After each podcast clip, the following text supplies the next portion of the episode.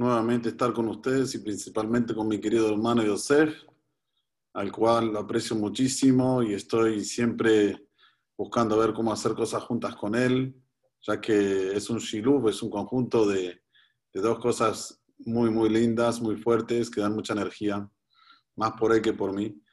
Y mm, bueno, decidí traerlo también para el asunto de la tefilá de Yom Kippur, que tiene varios aspectos y varias colocaciones que hay que hacer para que podamos aprovechar lo máximo posible este Yom Kippur, ya que necesitamos, sí, necesitamos las tefilot de cada uno y uno de ustedes, de todo Israel, para que Borolam se apiade de nosotros y nos saque de la situación que nos encontramos. Bueno, primero le quería dar la bienvenida a mi querido hermano, Ripi Yosef, ¿cómo estás?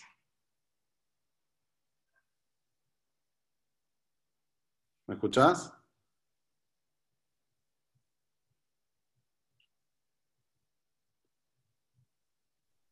Ahora sí, gracias, gracias, Raúl Gabriel. Por favor, por favor, que bienvenida tanto, por favor. El sejute es mío de estar con vos a tu lado. Que ayer nos dé, claro que sí, para estar siempre juntos. Sabés cuánto te aprecio y te quiero y te amo.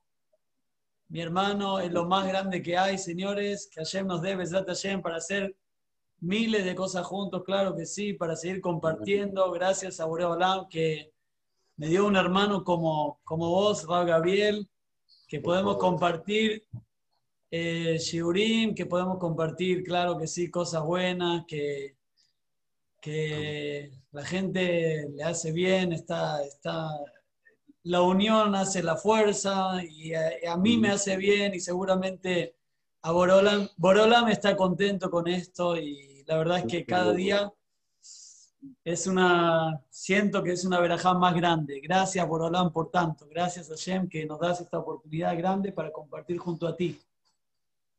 Vamos por más, Rabbi Gabriel, vamos por más, Besrat Hashem. Esto recién empieza. Bueno, Rabbi Yosef, es recíproco y Besrat Hashem, vamos a comenzar el shiur. Yo voy a hablar 15 minutos, Rabbi Yosef 15 minutos, así vamos haciéndolo, como se dice, interactivo algo que de placer, para todos los concurrentes y para nosotros también, escuchar sobre el tema de la tefilá de Yom Kippur, cómo abrir los cielos, cómo hacer que desde el Shamaim venga un camión de abundancia, mucha, mucha abundancia para todo el mundo, para toda Israel. Amén, Antes de empezar del día de Yom Kippur, vamos a empezar de la preparación para Yom Kippur. Nosotros sabemos que le abdí, cuando hay una maratón, cuando se corren varios kilómetros, hay que prepararse para eso. Una persona no puede llegar a una maratón sin prepararse y correr 40 kilómetros. Es imposible. Tiene que prepararse, empezar, hacer ejercicios, después haciendo calentamiento y corriendo cada día un poco más, un poco más, hasta que llegue al día y puede sí hacer los kilómetros que están eh, eh, designados en la maratón. En la parte espiritual es lo mismo. Nosotros tenemos la víspera de Yom Kippur como un día sumamente importante, tanto como el día de Kippur. Hoy dijimos en el Shur, que doy a diario en el Knis, que en la Emara, en el Tratado de Berajot, dice en la página 8b algo increíble. Está escrito en la Torah,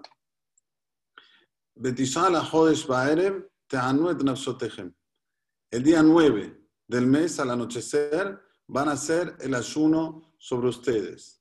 Y, todo, y, la, la pregunta es, es, obvia. No es el 9 de la noche, es el 10 a la noche. Para nosotros, los Yehudim, el día empieza a la noche. Entonces, cuando ya es la noche, ya es el 10, no es el 9. Y eso pregunta la hermana, ¿cómo el Pasú me dice el 9 de la noche si empieza el 10 a la noche y se extiende en todo el día 10? Responde la hermana, para decirte que si te preparaste y comiste y bebiste como debe ser el día 9, es considerado como si ayunaste el día 9 y el día 10. Es algo increíble de decirlo, pero está escrito en el Talmud. El Talmud, como ustedes saben, es la Torah oral. Y así es la halajá, el Shulchan Aruch lo trae para, como una ley que una persona el día que antecede a Kippur tiene que comer mucho. Ejemplo, si come generalmente tres veces al día, la víspera de Yom Kippur que coma seis veces al día. Y cada bis y bis que va a dar cada pedacito que va a comer, cada cosa que va a tomar, en ese momento está cumpliendo una orden divina. Pero no solamente que está cumpliendo una orden divina de comer para prepararse para el día de Kippur, sino que algo increíble que la Gemara dice que es como si ayunó también el día 9. O sea que ayunó dos días comiendo. Una cosa que la lógica humana no la puede decir, pero la lógica de la Torah sí. Porque lo que quiere Hashem es que nosotros hagamos su voluntad. Y esto es el punto, su voluntad, no la voluntad nuestra. No cuando tengo ganas sí, cuando no tengo ganas no. No, hay que hacer la voluntad de Hashem con plenitud. Y vas a encontrarte muchas sorpresas, cosas que vos pensabas que no tenían ningún sentido, insignificantes, de repente pasan a ser cosas increíbles. Y todavía dijimos un hitush. Un hitush quiere decir una innovación, algo nuevo, algo impresionante, increíble. ¿Qué dijimos? Que si por una eventualidad de este año hay mucha gente que no va a poder ayunar, por el tema del COVID o porque tiene otros problemas que el médico no lo deja ayunar, si él come el día 9 como debe ser, es considerado como si ayuno. Aunque no va a ayunar el día 10, es separado una cosa de la otra. Y esto es también acreditado por nuestro jajamim, así trae la alajá. Por eso que es increíble cómo nosotros tenemos leyes en las cuales nos, nos dan siempre como un... Eh, un, cariño, nos dicen, mira, no pienses que está todo prohibido. Por el contrario, nosotros lo que queremos es que sientas el rigor de lo que es la expiación de los pecados. Entonces, la primera pregunta que nos tenemos que hacer, ¿por qué tenemos que ayunar y por qué tenemos que rezar? ¿Cuál es el tema? ¿Por qué Dios de repente en su sagrada Torah nos dice, mira, yo quiero que el día 10 ayunes y después vinieron los de la gran asamblea. La gran asamblea habían 120 sabios. Entre ellos habían dos profetas, Haggai y Malachi, que estaban dentro de los que hicieron, instituyeron todas las tefilot que nosotros tenemos hoy. O sea que las tefilot tienen aproximadamente 2.350 años atrás. Desde Tefilat Shachrit hasta Arbit, o sea, desde Arbit hasta Neilá, estas, estas rezas las hicieron los jajamim de la gran asamblea. Y no eran cualquier personas, no eran personas que se levantaron un día, bueno, vamos a escribir, a ver, ¿qué escribimos? Escribimos esto, escribimos lo otro, no. Eran, como dije, eran dos profetas y después venían la camada que viene después de los profetas, que eran los Tanaim. Eran grandiosísimos, eran personas que sabían todo lo que pasaba en los mundos superiores, muy, muy, pero muy sabios y muy también santos. Y ellos cada letra, cada palabra que instituyeron en nuestra reza, tiene un significado especial y, como se dice, eh, eh, que hace la diferencia. No es algo nada más que es una palabra así porque sí. Por eso que aunque sea que una persona no sabe rezar en hebreo, tiene que rezar en fonética, pero no, no, no lo ideal no es eh, rezar en español. Bueno, si ni en fonética puede, que reza en español, pero lo ideal es decir el texto que dijeron de la gran asamblea en el lenguaje llamado la Shona Kodesh, que es nuestro lenguaje, el lenguaje hebreo. Volviendo, ellos instituyeron estas rezas. Pero la pregunta es, ¿por qué? ¿Por qué el ayuno? ¿Por qué hay que rezar? ¿Por qué no me puedo conectar de otra manera? Todo esto, Besrat lo vamos a explicar. Pero antes de llegar a eso, vuelvo con la víspera de Yom Kippur. En la víspera de Yom Kippur tenemos esto de que hay que comer y beber y que es una mitzvah de la Torah y es considerado como si ayunó también el día 9, tenemos que también concentrarnos en lo que se llama santificarnos para entrar al día de Kippur de una forma pura. ¿Cómo se santifica? Bueno, antiguamente, digo antiguamente, pero el año pasado teníamos las mikvaot donde íbamos y nos sumergíamos cinco veces en la mikve y en cada vez que nos sumergíamos teníamos que tener un pensamiento, nosotros los hombres, ¿sí? Teníamos que tener un pensamiento. El primer pensamiento era pureza, sacar todas las impurezas que tenemos en nuestro interior, en nuestro exterior, y una sumergida dentro de la migbe salíamos. Bueno, la segunda era arreglar la característica del nerviosismo. Como yo di un shiur, la característica del nerviosismo es la peor de todas las características. ¿Cuál es el motivo? Lo digo rápidamente. Nosotros podemos comer un boy. ¿Sabes que es un boy? Un buey. Podemos comernos una tira de asado, un, steak, podemos comer todo y después de que masticamos y entra dentro de, nuestro estómago, todo se, se, evapora, o sea, hay un ácido tan fuerte dentro del estómago que hace que todo esto se queme rápidamente dentro nuestro. O sea, entró una tira de este tamaño, nada, no sobra nada. Y la pregunta está, ¿cómo puede ser que ese ácido no queme todo el cuerpo? Tiene que quemar todo el cuerpo, tiene que salir y quemar. Si quema un pedazo de tira, ¿cómo es que no nos quema a nosotros? La respuesta es la siguiente, miren la grandeza divina, que junto a este ácido que tenemos dentro del estómago, Borolam hizo como una, una capa que se va, va siempre renovando para que el ácido no perfore el estómago. Esa capa que se va renovando, cuando nosotros nos ponemos nerviosos, para de renovarse.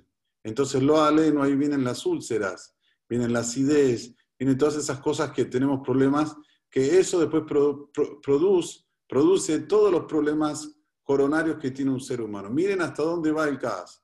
O problemas con el habla, ¿cómo se llama? Con, con el páncreas. Todas las cosas que vienen em, enfermedades crónicas que conocemos, vienen a través del nerviosismo. Aquí le dicen la mala sangre. Ok, pero esto está en el Talmud. Por eso que cuando uno se sumerge, la segunda sumergida en el mikveh, tiene que pensar en el tikkun del mitatakas. Tiene que arreglar esto que es la característica del nerviosismo. Que Hashem le devuelva esta, esta, como, esta cosa, esta eh, capa que, que cubre al, estómago, como una tfila, como un rezo, que vuelva a funcionar normalmente y que tenga briut, que tenga salud. En tercer lugar, nosotros pensamos cuando vamos a la mikveh sobre que si ya tenemos que recibir, porque siempre tenemos que recibir cosas no buenas, que Dios la mande de una forma con dulzura, que mate que tadim endulce la, la bravura, la justicia con bondad, con piedad.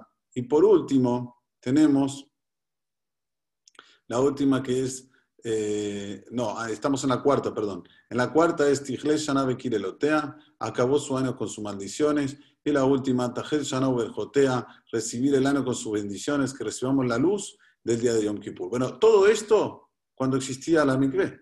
Ahora con lo que estamos padeciendo, no se puede ir a la mikveh. Por más que uno quiera decir, bueno, yo voy a ir, no me va a pasar nada, no está bien hecho eso. Ni en los ojos de los, de los médicos, ni en los ojos de los sabios. Solo la mikveh funciona así para la mujer, pero con muchos requisitos. Y Baruch Hashem no se escuchó de ningún caso, eh, lo alenu que no, no, es bueno. Pero volviendo, eh, hoy cómo vamos a hacer? Tenemos que también purificarnos. Bueno, hoy ya tenemos un método que lo pusimos en Rosh Hashanah y lo vuelvo a decir ahora nuevamente, que es quedarse debajo de la ducha cuando van a caerle encima 12 litros, que da más o menos eh, dos minutos, tres minutos debajo de la ducha, y en ese momento pensar todo lo que acabamos de decir ahora. ¿A qué que va a querer que le vuelva a decir todo lo que dije? Ningún problema, puede escribir a Marina, yo después eh, eh, se lo mando por chat o se lo mando por mail, las cabanot, las intenciones que tenemos que tener para entrar, como siempre digo, con pureza, con el pie derecho al día de Yom Kippur. También tenemos en el día de Yom Kippur, y ahora sí hay que colocar atención, este año más que cualquier año, el tema de bendecir a nuestros hijos.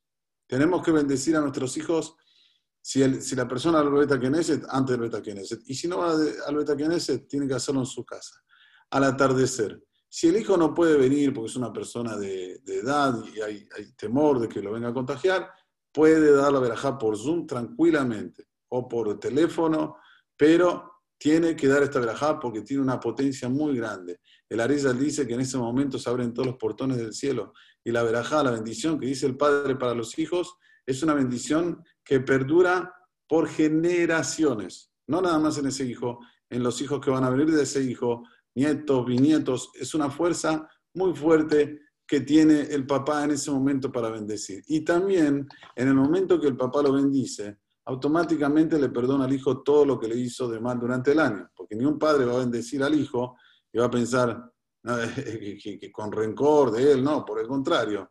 En ese momento se disipan todas las los pleitos que hubo durante el año y se comienzan a llevar de una manera mejor padre e hijo. Ahí el padre le da la bendición, el hijo ya, bueno, le pide perdón al padre por todo lo que le hizo durante el año. Es como un entre que hicieron los jajamim. Miren lo que son los jajamim para que haya paz antes de pure entre papá e hijo.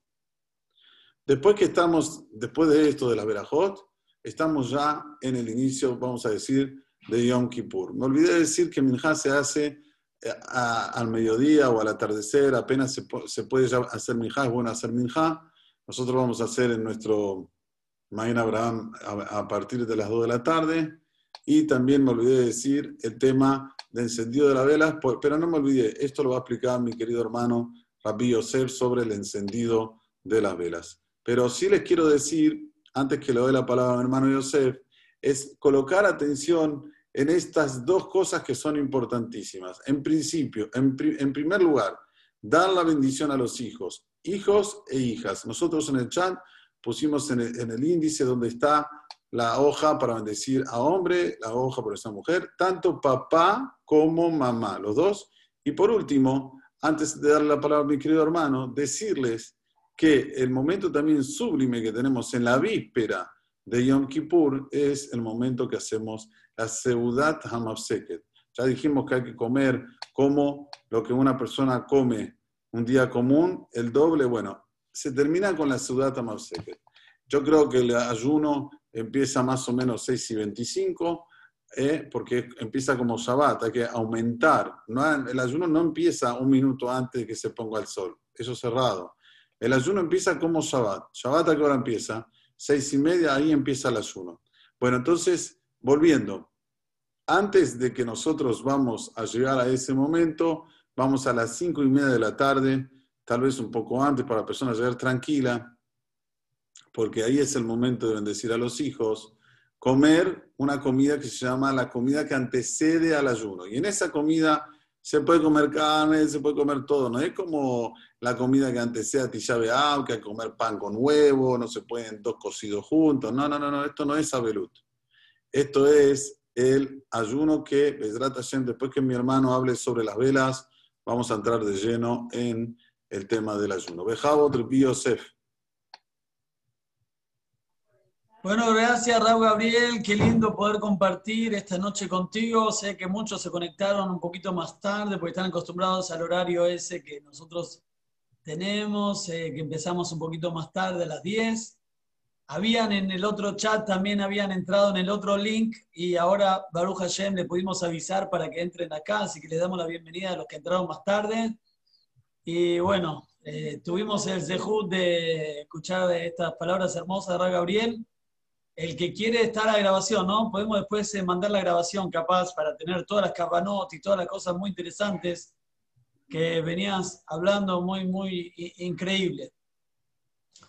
Eh, y hoy es más fácil, ¿no? No tenés que ir a la migbe, tenés la ducha en tu casa, qué verajá que tenés, es, es, eh, es más fácil. Pero esto es solo para los hombres, eh, ojo, no vayan a confundirse. Acá estamos hablando de la migbe que se puede sustituir por la ducha en tu casa es solo para el hombre. Y este, Bordalam es como que nos las hizo más fácil a nosotros, ¿no? ¿Parece? ¿Cómo es eso, Gabriel? Eh, Nada, el tema de la impureza, eh, bueno, es un tema que hay que tratarlo por un shur en separado, pero la mujer para que esté pura tiene que entrar dentro de un lugar donde sea una pileta que tiene agua de lluvia Puede estar, este, después se puede agregar agua de la canilla, pero tiene que tener de base agua de lluvia de unos más o menos 450 eh, litros y se purifica a través de entrar dentro de esa pileta. Pero es un, es un, es un si querés, un día vamos a dar un show sobre, exclusivamente sobre eso. Que no es una pileta común, es una, es una pileta especial, con una medida especial, eh, tiene una conexión especial. Hay varias en la Argentina y la mujer que quiera se le puede decir dónde queda, no hay ningún problema. Y súper, sí.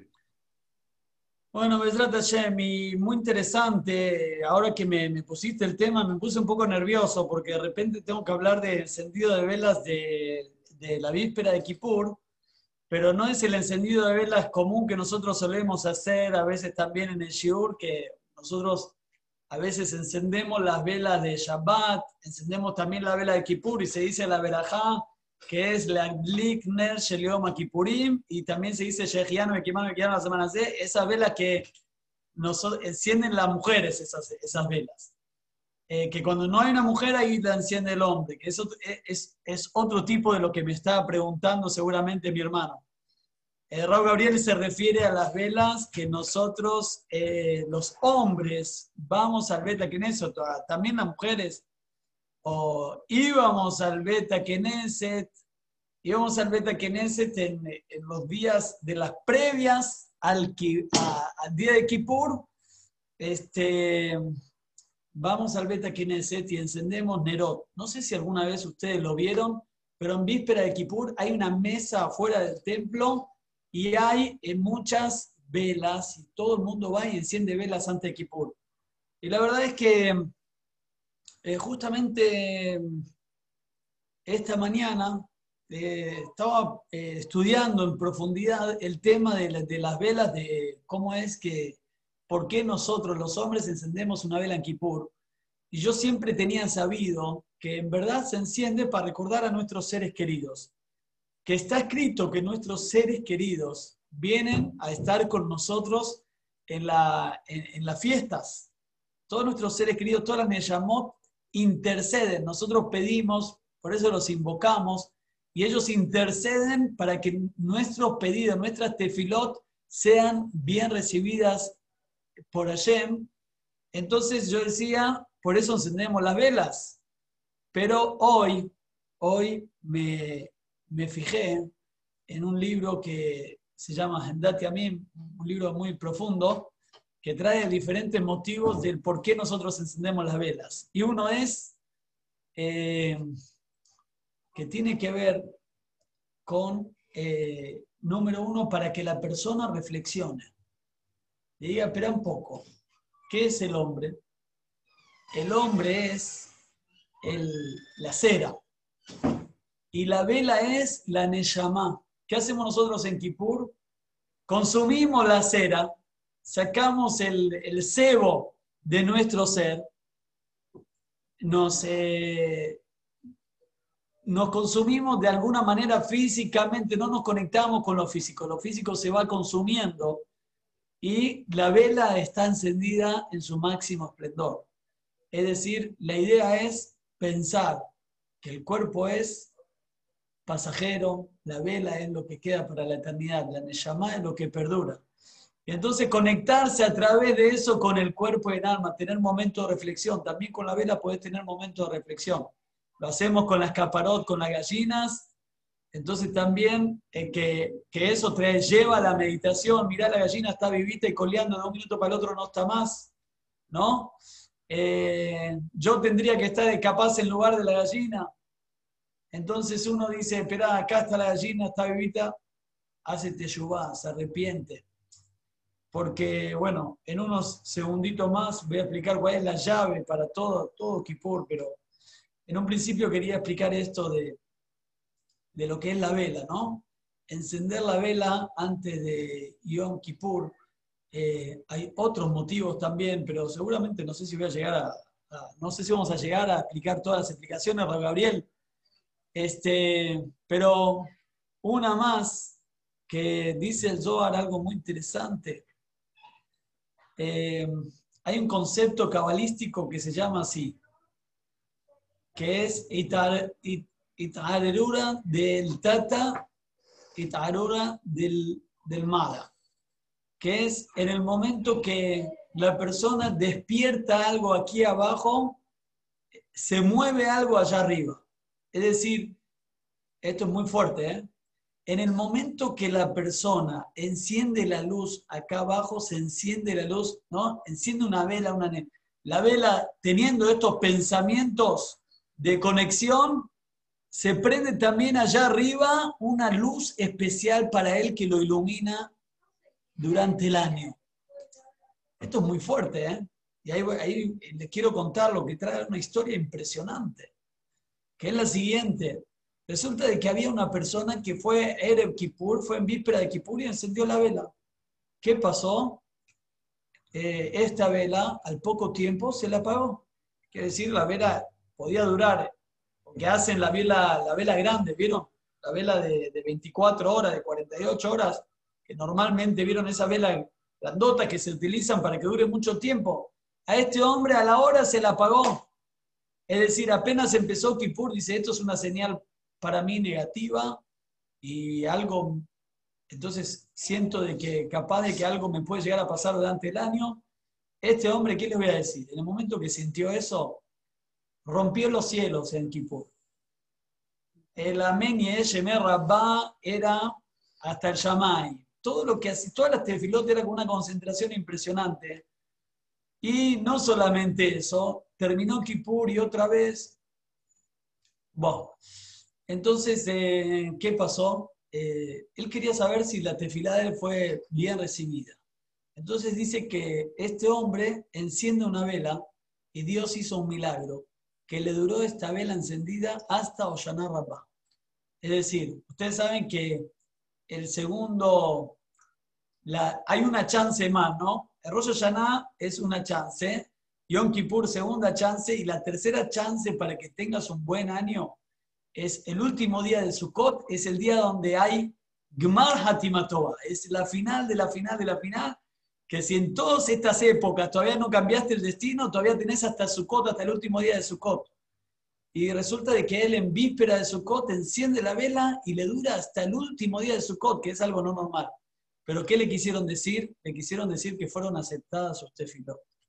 Es decir, con la tefilá la persona puede cambiar el destino. Y la pregunta es cómo, y seguramente vamos a seguir escuchando a Raúl Gabriel, que nos va a hablar eh, de la tefilá de Tanit, impresionante, lo dejo a él, pero lo que cerramos, cerramos con, eh, con, aunque sea estos dos mensajes, que tienen que ver con el encendido de la vela antes de, eh, en la víspera de Kippur, dos mensajes muy fuertes hablamos hoy. Número uno, dijimos, encender la vela también por los seres queridos, porque ellos interceden por nosotros en, en nuestras tefilot. Número dos, reflexionar sobre nuestro ser, que la cera se acaba, que el cuerpo se acaba algún día, ¿no? Hasta después de los 120 años, pero algún día se acaba. Y lo que queda es la reflexionar, conectarse con eso. Y el hecho que nosotros lo hacemos es para despertar esa luz de acá abajo que influye directamente en el más allá. Cuando nosotros encendemos nuestra luz acá, influyen en el más allá para tener un año lleno de luz con todas las bendiciones. Amén, amén. Amén. Muchas gracias, Rabbi. La verdad, se proteja y Shaku. Muy linda explicación. Ahora sí, vamos para el tema de qué se debe, cómo debemos proceder antes del inicio de Kippur y iniciando Kippur. Entonces, como dije anteriormente, creo que el encendido de las velas es 6 y 32, 6 y 33, no sé justo, pero ustedes van a ver en el, en el almanaque el, horario exacto, van a encender las velas y ya las mujeres van a decir el con las velas de esta vez porque la mayoría no va a ir al Beta Knesset. La verdad que es una pena tener todos los Bate abiertos. Muchísima gente no va a poder venir. Duele en el corazón, pero como siempre decimos, hay que ver el lado positivo. ¿Alguna vez imaginaste decir la verajá de Shejianu junto con tu mujer cuando enciende las velas? Háganlo romántico, es algo hermoso. Y también el lado positivo es que, como voy a decir ahora, podemos estar concentrados e, y conectados continuamente con Dios desde el principio de Kippur hasta el final. Porque ustedes tienen que entender, el día de Yom Kippur no solamente que es el día más sagrado, sino también es el día más festivo. Así dice el Talmud. Lo Israel que tuve algo que Yom Kippurim. No hubo una, una, festividad más grande para Israel como el día 15 de Ab, y ya explicamos el porqué, y como Yom Kippur. ¿Cómo Yom Kippur es un día festivo? Estamos ayunando, estamos sufriendo. Sí, Javibi, pero te están perdonando todo lo que hiciste. ¿Y saben qué? No lo que hiciste nada más en el 5780, sino todo lo que hiciste desde que naciste. ¿Y saben más? No desde que naciste, sino en las reencarnaciones anteriores. Si este alma que nosotros poseemos estuvieron en otros, en otros cuerpos, porque como sabemos, el alma que viene a este mundo a veces estuvo anteriormente una vez o varias veces en el mundo, y como dice la Rizal, hoy todas las almas son de, digamos, de mundos anteriores. Entonces, cuando vos te concentras en el día de Kippur, podés hacer un borrón y cuenta nueva que va para atrás miles de años. No sabemos cuánto, de, qué fecha tiene nuestra alma, pero sí, si te concentras en este filot, tenés este poder. Entonces, ¿por qué el ayuno y por qué la tefilot? Porque es un día tan sagrado que no lo podemos desperdiciar. Es un día festivo por el hecho de que Dios nos da la posibilidad de rehacernos. Es como un día que nosotros tenemos que hacer el examen y concluyendo el examen nos recibimos de grandes este, profesionales. Sí, el día del examen es un día un poco así, pero es el mejor día, porque ese es el día que te van a coronar como el gran profesional. Pensemos en ese sentido, ese es en ese sentido para que entendamos qué es Yom Kippur, que es el día del perdón que se expían nuestros pecados. Entonces, volviendo, ya una vez que encendió las velas la mujer, tiene que estar siempre y cuando sin los zapatos de cuero. Y ahora voy. Son cinco prohibiciones que nosotros tenemos en el día de Yom Kippur que debemos cumplir. No nada más no comer y beber. No comer y beber es una. Después, no usar zapatos de cuero, dos. O sea que la mujer cuando va a encender las velas ya tiene que tener los zapatos de tela. De tela son permitidos. Después, o de otro, vamos a decir, puede ser de poliéster, de lo que fuera, no, no puede ser de cuero, nada más. Usar cinto de cuero, no hay ningún problema. Lo que no se puede son zapatos, ¿ok? Y ahora vamos a explicar por qué. Después no podemos pasarnos todo tipo de cosméticos y perfumes el día desde que empieza Yom Kippur hasta cuando finaliza Yom Kippur. Después no podemos lavarnos, ni con agua fría, ni con agua caliente. Lavarse porque una persona tiene que eh, verse mejor es prohibido en el día de Yom Kippur. Ahora, si una persona se manchó la mano o se tiene que higienizar, eso sí debe hacerse. No, no, no estamos hablando en un caso que está con una mancha o con algo parecido. Y después, por último, no tener conexiones íntimas entre hombre y mujer. Entonces, nuevamente, comer y beber no se puede, pasarse todo tipo de cosméticos, no usar zapatos de cuero, no lavarse y no tener eh, eh, relaciones maritales. Todo esto es prohibido, son cinco prohibiciones. Para encender la vela, si decide Shejiano, no podemos hacerlo con los zapatos de cuero, porque vos no vas a recibir el día de Kippur cuando todavía estás con una cosa indebida. Tenemos que tener los zapatos de tela y no los zapatos de cuero. ¿Cuál es el motivo? ¿Por qué todo esto? Tenemos que entender. Y vamos ya rápido a explicar una por una. Primero, no comemos y bebemos para hacer para, para expiar todas las cosas, todas las comidas y bebidas indebidas que tomamos, que comimos durante el año 5780. Nosotros sabemos que hay muchas veces que no ingerimos comida kasher, o sí ingerimos comida kasher, no dijimos las verajot, no dijimos las bendiciones, o sí dijimos las bendiciones primeras, no dijimos las bendiciones posteriores, o comimos eh, indebidamente, no educadamente, no con ética y moral. Hay muchos pormenores en la comida, no hay uno o dos, son muchos, son varios.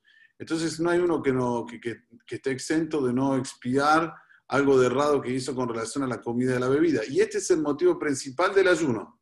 Por eso, Teanuet Nafsotehem van a ayunar este día. ¿Para qué? Para sentir, como dijo anteriormente mi querido hermano Yosef, la falta de la comida la bebida te saca el sebo, te saca la grasa que tiene el cuerpo humano, y ahí sí vamos a expiar los pecados que hicimos con relación a la comida y la bebida. En segundo lugar, no usamos zapatos de cuero. ¿Por qué no se usa zapatos de cuero? Porque cuando nosotros vamos a un lugar indebido, nos llevan nuestras piernas, a veces nos ponemos zapatos lindos para estar bien, que, seamos más vistosas, las mujeres o los hombres, lo mismo los hombres, se llevan zapatos bien, o no, no, no vamos a decir que tengan la intención en el zapato, pero sí tienen la intención en ir a tal lugar eh, y ese lugar no, es, no está permitido para ir. Entonces, ahora qué hacemos? Sacamos el cuero, que es algo que se llama, eh, eh, es el símbolo de la comodidad, de lo que se llama también, ¿por qué no riqueza? Mi papá cuando yo era joven, a la mañana me decía, un zapato lindo, bien lustrado, hace a toda la ropa elegante.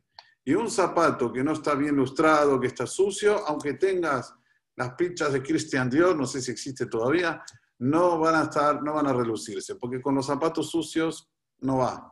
Entonces, nuevamente vemos que los zapatos es lo principal en lo que se refiere a que una persona se presenta a veces para hacer cosas indebidas durante el año que pasó. Por eso zapatos de cuero afuera. Sí se puede zapato de tela, zapato de plástico o mismo tenis, estas eh, zapatillas que no tienen absolutamente cuero. Es por la Kabbalah también que no pueden tener ni una tirita de cuero. Tiene que ser totalmente de tela y, y nada de cuero. Después tenemos, por ejemplo, el no pasarnos todo tipo de cosméticos. ¿Cuál es el motivo? Y sí, porque a veces nos pasamos perfumes o cosméticos para llamar la atención, ¿eh? llamar la atención de la gente. Y también en esto, durante 5.780 erramos. Y si vamos a decir que nosotros no erramos, ya expliqué varias veces que Amistad es un conjunto, es un alma solo. Entonces puede ser que vos no erraste, pero seguramente otro Yehudi que está muy alejado del judaísmo, muy alejado de la Torah, que no sabe, que tal vez erró, y vos en el, lugar de él también lo vas a hacer para que él pueda entrar dentro, porque nosotros somos puro inclusión, puro inclusión. Siempre queremos que la gente se acerque, que la gente esté dentro y no su salón, déjalos afuera. Entonces nosotros no nos vamos a pasar ningún tipo de cosmético ni de perfumes o cosas parecidas. Se entiende que las mujeres no se pueden pasar, eh, ¿cómo se dice? Maquillado. El maquillaje para las mujeres es prohibido. Después no, no nos lavamos. ¿Cuál es el motivo de no lavarse? Es lo mismo. A veces nos lavamos y nos, y nos ponemos bien para estar más presentables, para hacer cosas indebidas. Y esto también lo venimos a expiar, venimos a hacer la capará en el día de Kippur. Y por último, las relaciones íntimas que tienen que ver con todo lo que es de promiscuidad y cosas inmorales que una persona puede llegar a hacer durante el año pasado también mejaper en el día de Yom Kippur, al punto tal que el hombre y la mujer se tienen que separar como si la mujer está indispuesta. Este es el, esta es la halajá, por lo menos en la noche de Kippur, para que cada uno tome conciencia y haga teshuvah de todas las cosas que hizo indebidamente con relación a esto. Una vez que nosotros colocamos atención a estas cosas, entonces ahí viene el perdón, porque lo que quiere Dios de nosotros es que coloquemos atención la parte más este, importante que tenemos en el Vidui, que cuando, no, cuando nosotros decimos de los Shabalanu, ¿qué quiere decir de los Shabalanu? No le dimos atención, como que no le dimos importancia a estas cosas.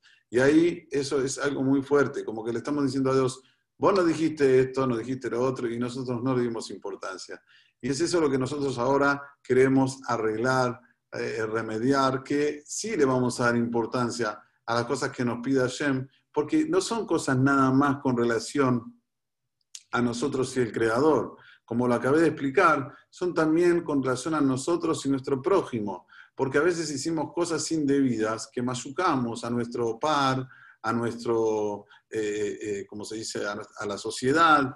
Entonces, cuando una persona coloca atención del por qué las cinco cosas que tiene que hacer en el día de Yom Kippur, el ayuno y todo lo que explicamos anteriormente, opa, comienza a entender que tiene que cambiar, que hay un creador, que él maneja el mundo, que no soy yo que vivo solo y hago lo que quiero. Esto es muy importante y este es el mensaje mayor que tenemos en el día de Yom Kippur. Quiero decirles que en el día de Yom Kippur, que es el día más sagrado, se hacía en el lugar más sagrado, que es el Kodesh HaKodashim, hoy está en la mano de los árabes, lamentablemente, pero cuando existía el templo sagrado, el Kohen entraba dentro de un lugar una vez al año que se llamaba Kodesh HaKodashim, lo más santo que hay en toda la tierra, que es donde hoy está la mezquita Al-Aqsa. Y entraba el hombre más kadosh, que era el Kohen Gadol, el sumo sacerdote. Entonces, el hombre más santo, en el lugar más santo, en el día más santo. Tres cosas.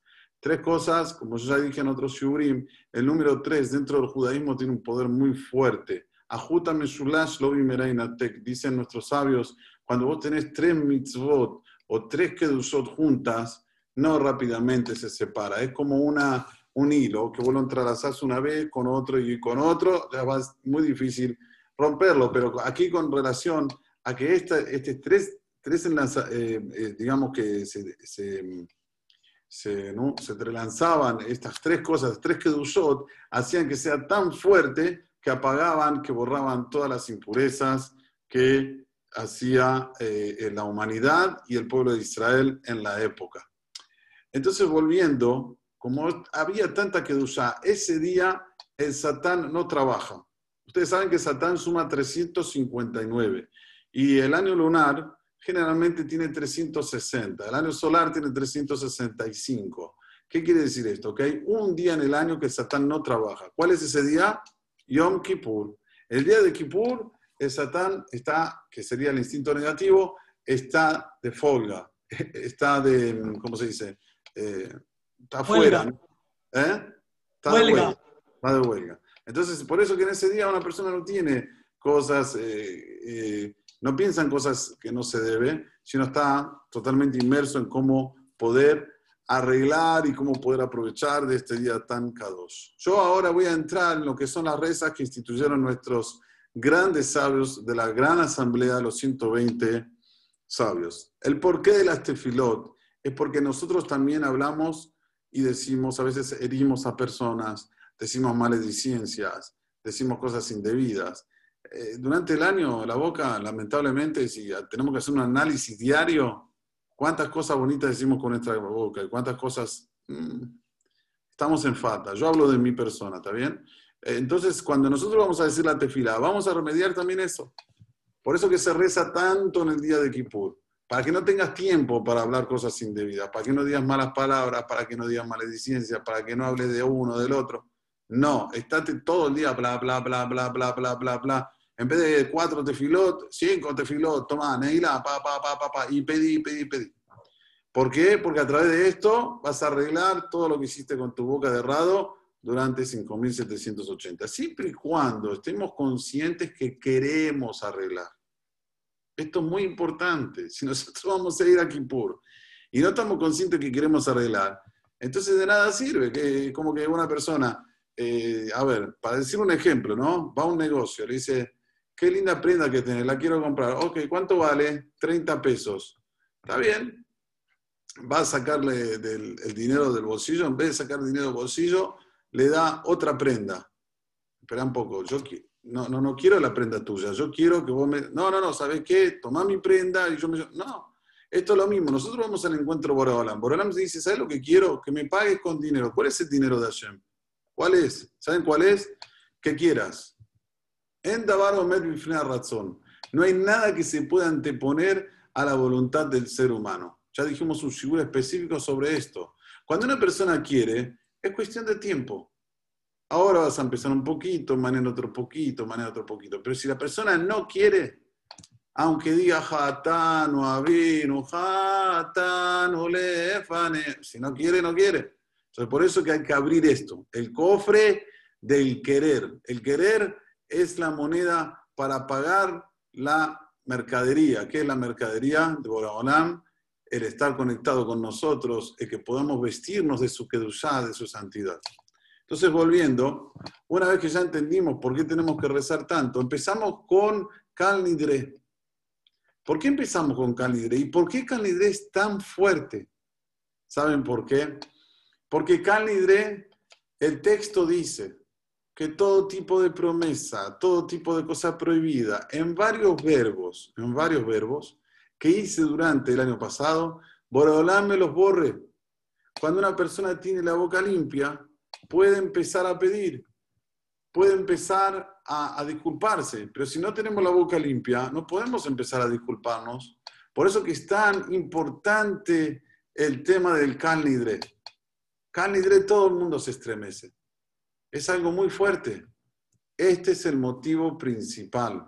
Después hay otros motivos cabalísticos que no lo vamos a tocar, pero quiero que sepan que el Kalnidre viene a ser una higienización espiritual en todo lo que se llama nuestra boca. Antes del Kalnidre, vamos a decir un texto que se llama Leja Elite Shukati. Que nuevamente, ¿qué quiere decir este texto? Leja Elite Shukati. Dios, yo anhelo, anhelo a estar contigo el querer. En ti tengo esa ansiedad y amor. Tengo amor por vos, Dios. Lo decimos antes del Canidre.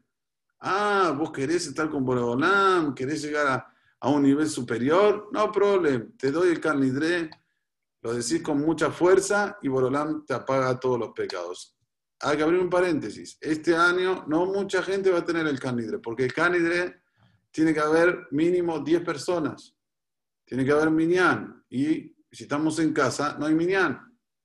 Y quiero decir claramente que no se puede participar ninguna reza de Yom Kippur a través del Zoom. Y lo voy a explicar del por qué. El Zoom es una cosa tecnológica en la cual cada vez que nosotros prendemos el Zoom, estamos haciendo una creación. ¿Qué quiere decir creación? Por ejemplo, ustedes ven que yo ahora estoy mirándolos a ustedes. Esta, esta esta fisonomía que aparece en la tela y que les aparece a ustedes en casa, es a través de una conexión eléctrica. Electricidad, encender en Kippur es prohibido. Kippur y Shabbat tienen las mismas prohibiciones. Y mismo que lo dejes encendido desde la víspera de Kippur, no va a adiantar, no va a ayudar. ¿Por qué?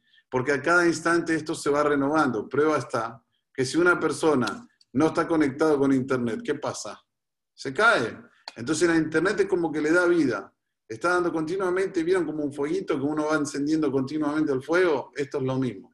Entonces, por eso que a través de Zoom es totalmente prohibido por la Torá y no es, ningún, no es ninguna, ¿cómo se dice?, mitzvah, no es ninguna cosa linda, bonita, participar de los rezos de Yom Kippur, de Yom Kippur, el día más sagrado nuestro, por intermedio de Zoom. Volviendo, cuando nosotros estamos en Calidre, si estamos en el Beit tenemos que eh, pensar en expiar todos los pecados que hicimos a través de nuestra boca y a través también de lo que una persona eh, hizo indebidamente con relación a las cosas que se llaman de inmoralidad. Eso también se perdona en el momento de Canlidre.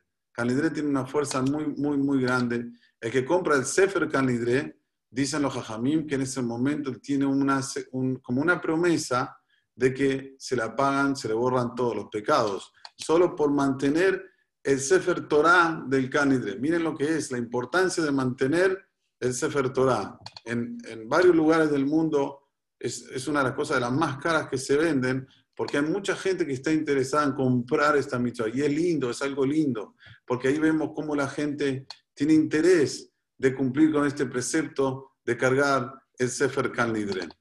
Si va a estar en casa, no vas a decir el canidré. Ahora sí, nosotros vamos a hacer por Zoom en la víspera de Kippur, que ahí sí se puede, vamos a hacer la anulación de las promesas. Ya que mucha gente no va a estar en Canidré en la sinagoga, entonces sí que esté presente en la anulación de las, de las promesas el domingo viene a la mañanita, aproximadamente siete y media de la mañana, vamos a hacer la anulación de las promesas enseguida después de la reza de Shahrit que el día de la víspera de un grupo nos levantamos bien tempranito, aunque sea domingo, para aprovecharlo lo máximo posible, como dije anteriormente, por todo el tema que explicamos. Bueno, una vez que ya entramos en Canidré y estuvimos en Canidré, en Canidré, en el momento que se pone el Sefer Torah en la Bimá, en, el, en el estrado, se recuerdan todas las personas fallecidas, los entes fallecidos, de cada ser humano y los grandes rabinos. O sea, nosotros tenemos que entender que en ese momento todas las Neshamot son juzgadas, mismo las que ya salieron de este mundo. No solamente nosotros que estamos aquí presentes, sino también los que están allá arriba, los que estuvieron y ahora están en, en, el otro mundo. ¿Por qué? ¿Cuál es el motivo que ellos también son juzgados? Si ya no están más en este mundo, la explicación es la siguiente. Cada padre o abuelo nuestro, cuando trae un hijo al mundo, este hijo, eh, después él se va al mundo superior, este hijo o levanta el alma del fallecido o Hasu Shalom lo contrario. ¿A través de qué? A través de sus buenas acciones. Entonces, cuando llega el día de Kippur, por ejemplo, en mi caso, van a levantar a mi papá para ver a ver qué hice yo. ¿Cómo fue mi 5.780, pobrecito papi? ¿Eh? ¿Cómo fue? ¿Hiciste cosas buenas? A ver, ¿qué, ¿qué, dejaste en este mundo? Quiero, vamos a ver, vamos a revisar. Si son frutos buenos, Hazao te levantamos más. Es un juzgamento igual que que nos hacen a nosotros, pero en el mundo superior. Por eso que se recuerdan a las almas de los ya fallecidos, de los papás, de las mamás. Hay un rabino que se ocupa de los papás, el otro rabino que se ocupa de las mamás todo el que está presente, que quiere que se recuerden sus padres, tiene que mandar a la Marina un mail con los nombres de los entes fallecidos. Yo, Belineder, me voy a ocupar de imprimirlo y decirlo delante del Sefer Kalnidre. Es muy importante esta parte. También se recuerdan a todos los grandes rabinos fallecidos. ¿Para qué? Para que sean abogados defensores nuestros allá en el Shamaim y que le pidan a Boreolam que nos manden un año fructífero, un año con salud y todo lo mejor. Este es el tema del Sefer. Una vez que se hace esto, Sefer se devuelve y empieza la reza de Arbit, que no es menos importante de Canidre. Mucha gente está en Canidre, termina Canidre, chao, se va del crisis. No, pará, Canidre es el preparo para que empeces ahora a rezar. Limpiaste la boca, Baruch Hashem, se te anularon todas las cosas feas que dijiste, que hiciste sin querer, eh, prometiste, juraste, excomungaste, todas las cosas que, los verbos que trae el Canidre. Bueno, ahora llegó el momento de empezar no te me vayas, mi amor. Y si estás en casa, vas a empezar Tefilat Arvit de una manera con este pensamiento. Escuchen bien. Nosotros tenemos cinco tefilot. ¿Por qué tenemos cinco tefilot? ¿Cuál es el tema de tener Arvit?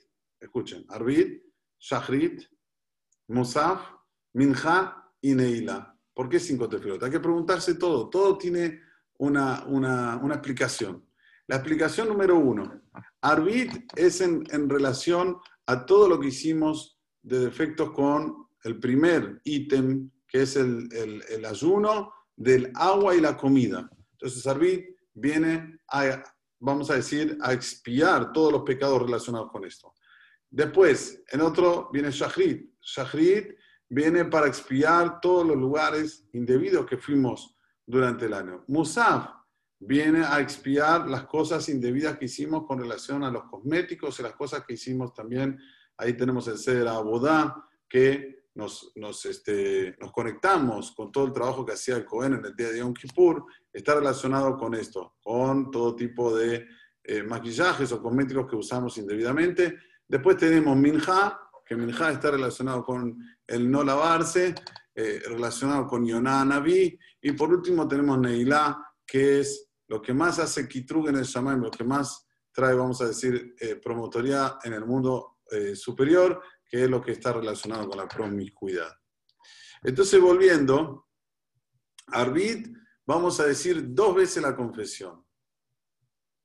Una en la amidad, cuando vamos a rezar de baja, y la otra después, cuando el Hazán empieza el Serijot, vamos a decir la confesión nuevamente. En total vamos a decir 10 veces la confesión, dos veces en Arbit, dos veces en Shachrit, dos veces en Musaf, dos veces en Minha y dos veces en Neilá. Da en total 10 veces. ¿Cuál es el motivo que se dice 10 veces? El, la Yud es en relación al nombre divino. Yud. Y este mundo es la Hei. Este mundo fue hecho con la letra Hei. Se junta el nombre divino cuando nosotros nos confesamos diez veces al Creador. Bueno, ahora sí, voy a hacer una pausa y le doy a mi hermano Yossi para que siga con el shiur. Un besito. Hola, la. Bueno, ¿qué, ¿qué, ya voy a decir? Ya no me quedó nada para hablar. ¿Qué puedo decir?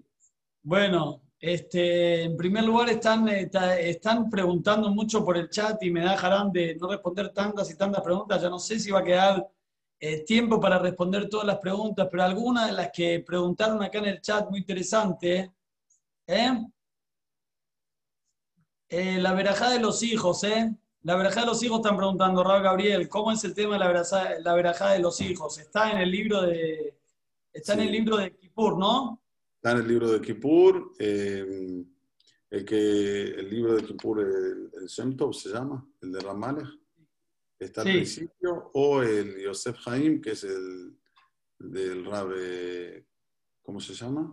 Se me fue el nombre, bueno, es otro libro que también tiene fonética, que también está al principio. Nosotros hicimos un índice en el chat de Mayen Abraham que tiene ahí todas las, este, las páginas de donde están eh, las verajot, las cosas. que precisa es solo mandar su teléfono o su mail y se lo reenviamos. Gabriel, están preguntando también si una persona que tuvo eh, COVID, eh, si puede ayunar. No. A ver, todo lo que es eh, alajot de si debe ayunar o no debe ayunar, yo creo que eso se tiene que preguntar en privado. Y cada uno a su rabino. O sea, creo que es algo muy personal. No es algo que es este, de una forma macro en la cual eh, cada caso es un caso. Si una persona, por ejemplo, tuvo COVID y está súper bien, tiene que ayunar. No tiene por qué no ayunar. Si una persona tuvo COVID y todavía está fraco, bueno, hay que ver está frágil, hay que ver el grado de fragilidad que tiene. O sea, es muy personal, cada uno de uno tiene que preguntar a un rabo. Bien. ¿Eh? ¿En qué momento tiene que decir la verajá a los hijos, Raúl Gabriel? A partir de las cuatro y media de la tarde. Bien. Es decir, antes de ir al Beta Knesset, que le dé la verajá, que hay una energía especial en ese momento, ¿no? Y a partir de que empieza la Mijaktana. Bueno, Mijaktana sería.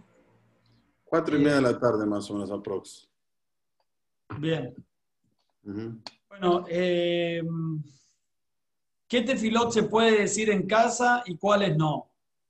Eh, todas las tefilot se pueden decir en casa. Lo que no se puede decir en casa solo son los vayabor. Los vayabor solo hay que decirlos con miñán. Es una pena porque son 26 veces que se dice el vayabor y el vayabor es una de las partes más fuertes que tenemos en el día de Kippur, que es un rezo que Dios le dijo a Moisés que cuando, tus hijos, cuando mis hijos van a decirlo, yo en ese momento les perdono todos los pecados relacionados con todas las cosas. Por eso se dice 26 veces. 26 es el número de Yud Kebab, que del nombre divino, de misericordia. Yud da 10, He da 5, 15, después Vav da 6, 15 más 6 da 21, y después He da en total 26. Por eso se dice 26 veces el Vayabor, en el cual rápidamente digo la explicación. Amonai, Amonai. Hay que hacer ahí un efsek. No se puede decir Amonai, Amonai. No, Amonai, Amonai, sí. Perdón. Eh, si se dice acá con la entonación de los tamim.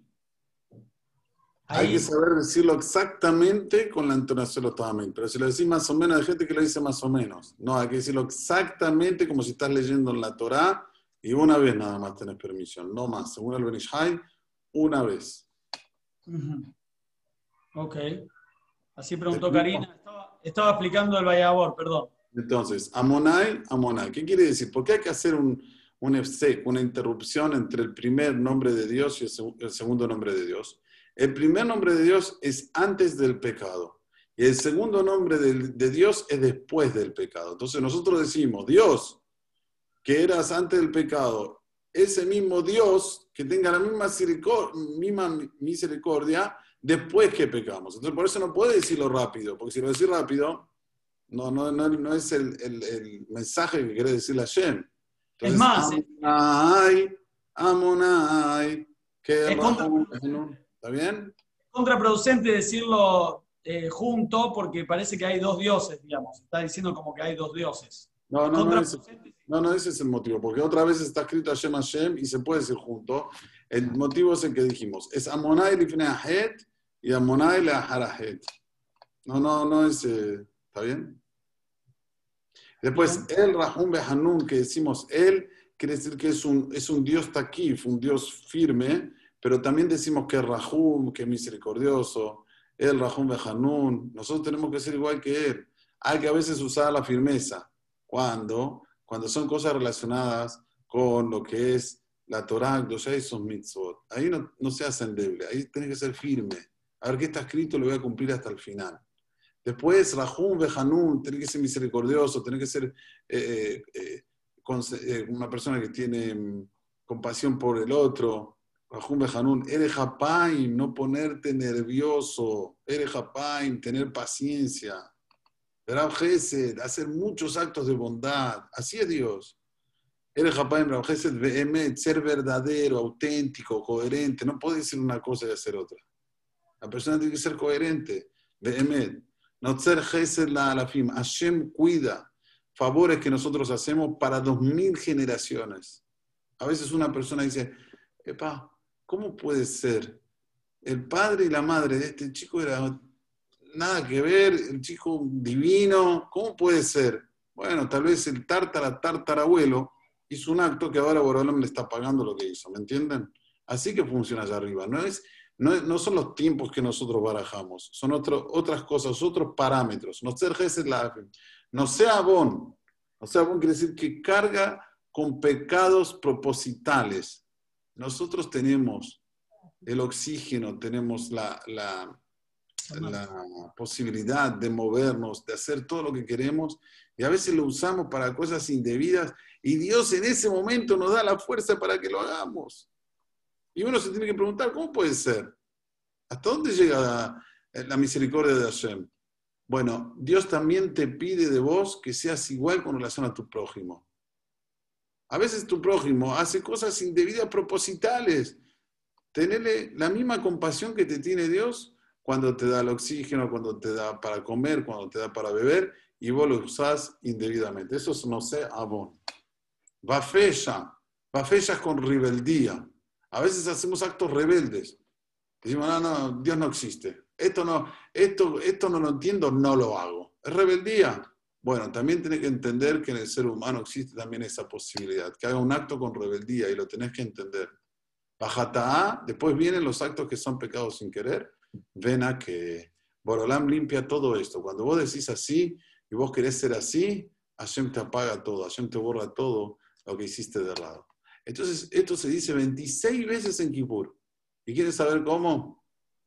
Se lo voy a decir. Cinco veces en Arbit, cinco veces en Shahrid, siete veces en Musa. La mayor, eh, el mayor lugar que se dice es en Musa. Entonces, de nuevo, cinco veces en Arbit, cinco veces en Shahrid, siete veces en Musaf, seis veces en Minha y tres veces en Neila. En total da 26 veces que se dice Hashem, Hashem, Sí. Bien, ahí está preguntando Jorge si los que estamos en casa podemos decir el Carly Day. Eh, o si conocemos la hora que se dice en el templo, si se puede decir y sentir que somos partícipes de Minyan. Sí, podés sentir, por eso yo dije que hay que decirle Jaelite Shukati. Todos esos, esos pismonim, digamos, esos poemas, esas poesías que hay antes del Kalnidre, o el Yeiratzon que se dice cuando sale el Kalnidre, también lo puedes decir en el momento que se abre el Kalnidre en el gris. Pero el Kalnidre, propiamente dicho, no se puede. Verdad que duele mucho. Entonces, los 13 atributos de Hashem no se pueden decir en casa, salvo una sola vez, si tiene, eh, si sabe decirlos con ta'amim, es decir, con la entonación como si fuera que está leyendo de la Torah. Sí, pero para eso tiene que tener un preparo bueno. No es así, tiene que saber las entonaciones como debe ser. Bien, ahí este, me pregunta Guido si la parte de... Eh, de Share del Kadish, podría decirlo solo en casa como una tefilá. No. El Kadish tiene una, una, santidad, como dice la palabra, Kadish. Kadish quiere decir santidad en arameo. Tiene una santidad tan grande que no se puede decir eh, si no hay 10 personas juntas que respondan el amén. Digo más, si hay 10 eh, personas pero digamos, seis personas están escuchando el Kadish y cuatro, por ejemplo, están en la mitad de una reza, también es válido, pero tienen que haber diez personas juntas. Entonces, para decir el Kadish tiene que haber minyan. No se puede decir el Kadish si no hay minyan. Sí. Lo mismo sería, preguntan acá, con las cosas que tienen que, las palabras en arameo. Por ejemplo, el Selijot hay parte que tienen en arameo, ¿no? Sí, Todo eso no se dice y nosotros, Baruch Hashem, hicimos un trabajo muy lindo, lo hizo nuestro querido Ilan Liani, un trabajo muy lindo con un índice de cómo saltear todas esas partes, la parte que podemos decir solos y la parte que no se puede decir solos. Pero yo tengo una idea, para los que no van a ir al CNIS, que le digan a los que sí van a ir al CNIS, que por favor digan por ellos las cosas que ellos no pueden decir. Aunque esto no se debe hacer frecuentemente, esto no es una cosa que por ejemplo, yo veo mucho eso también cuando hay un ente fallecido que viene uno y dice, decí Kadish por mi papá. Y él no viene a decir Kadish. No, no crean que eso funciona, ¿eh? Lo que, lo funciona es que el hijo venga y que diga Kadish. Ahora, tuviste un percance, como ahora. Estamos en una epidemia. No es algo que lo, lo, barajamos, no es algo que, que lo, pedimos o, tenemos algún tipo de culpa. Ahí sí puedes hacer un shalía podés decirle a alguien que va a ir al CNIS, por favor, hace cabana por mí eh, en Carnidré, hace cabana por mí en las partes de los Bayabor, si eso prevalece. Y de hecho, yo quiero hacer una lista de varias personas para cuando salga el Sefer Carnidré pedir por ellas. Así que también eso todos los presentes lo pueden hacer a través de Marina y después yo lo imprimo. Preguntan acá si uno no está con los hijos y se puede dar la verajá por teléfono. Sí, se debe, no se puede, se debe. La verajá no se puede fallar. Es algo muy fuerte. Se abren todos los porteros de Shamaim. Lean la verajá, la traducción de la verajá que van a decir. Por favor, se los pido. Antes de decirla, lean la traducción. Van a ver qué, hermosa bendición que van a decir. Es la misma bendición que le dio Jacob vino a los hijos de Yosef y según una opinión se la dijo en Kippur. Por eso nosotros la decimos en la víspera de Yom Kippur, ya que en Kippur nosotros ayunamos. Entonces, para que recaiga con fuerza en la, entrada de Kippur, la decimos ya cuando está, está prestes a entrar el día más sagrado. Bien, a ver, ahí eh, Graciela, por ejemplo, que me preguntó, por ejemplo, tiene a los hijos o a nietos en, España, que la diferencia horaria eh, capaz es un poquito más tarde allá y puede hablar a las cuatro y media de la tarde porque allá son las 8 de la noche. Lo va a hacer cuando allá es a la tarde. Lo que prevalece es el horario donde está el hijo, no donde está ella. O sea, que lo haga a las 10 de la mañana de aquí, que allá son las 4 de la tarde, no sé cuánto, cómo es el fuso horario con España ahora. Bien, acá me pregunta también eh, Claudio, me pregunta el ser abodá si se puede hacer solo. Buena pregunta. Nosotros en el índice de Mayen no lo pusimos porque hay partes donde el, el, el, el Hazan es el del Kohen Gadol ¿sí? Pero sí es bueno leerlo como algo interesante, algo que, no, que lo va a conmover a una persona. Todo el trabajo que se hacía cuando existía el Beit HaMikdash, cómo era, eh, funcionaba de una forma increíble. Hay que dar un shiur solamente de ser Abodá. Por ejemplo, vamos a leer en el ser Abodá que el Cohen llevaba dos chivitos. Un chivito era eh, eh, acercado y sacrificado para Hashem. Pero otro chivito lo llevaban hasta un monte que se llamaba Azazel. Y en ese monte había una bandera roja extendida, roja, roja, roja. Y cuando agarraban a este chivito, lo tiraban por este monte que se llamaba Azazel. Y dice la Mishnah que cuando llegaba a la mitad del monte ya este chivito era todo miembros. Y esta bandera, que estaba de color rojo, se transformaba en color blanco. ¿Ustedes saben qué milagro que es eso? Una, digamos que tenemos una tela roja que se transforma en blanca, pero blanca, blanca, blanca, blanca. Y está escrito en el Teilim, kashanim ¿Qué quiere decir? Si sus pecados son tan fuertes como el rojo, tan fuerte, yo lo voy a emblanquecer como la nieve. Era un, un, majazé, era como se dice, una, una, cosa que se veía año por año. ¿Saben cuántos años perduró el primer Betamigdash y el segundo Betamigdash? El primero 410 y el segundo 420. 830 años. ¿Tenemos noción de lo que son 830 años? Pasó exactamente lo que les estoy diciendo. Que el tecido de color rojo se transformaba en blanco un NES increíble, uno de los tantos. Había un montón de encima, había un montón de milagros. Por ejemplo, cuando era el momento que se hacía la abodá, el trabajo de Yom Kippur, habían 12 millones de personas juntas en un área de, vamos a decir, no sé, como le abrir una cancha de fútbol, no más grande que eso, la cancha propiamente dicha. Tenían 12 millones de personas. Dice el Talmud, Omdim Tzufim, estaban parados todos como eh, ¿Vieron cuando una persona está tan apretada que ni puede pisar el, suelo? Así estaban. Cuando llegaba el momento que se tenían que ayolear, que se tenían que posternar, de repente, ¡fum! Se abría para los lados, dos metros para un lado, dos metros del otro, dos metros del otro, dos metros del otro, para que él pueda aposternarse debidamente, porque antiguamente cuando se aposternaban, se aposternaban totalmente en el suelo, como nosotros hacemos en el CNIS, pero un poco más todavía, un poco más, era totalmente, se tiraban al suelo. Y esto era otro de los milagros que había cuando existía el Beit HaMikdash. Ahí se veía la divinidad de una forma clara, sin, sin contestación, no se podía alegar nada.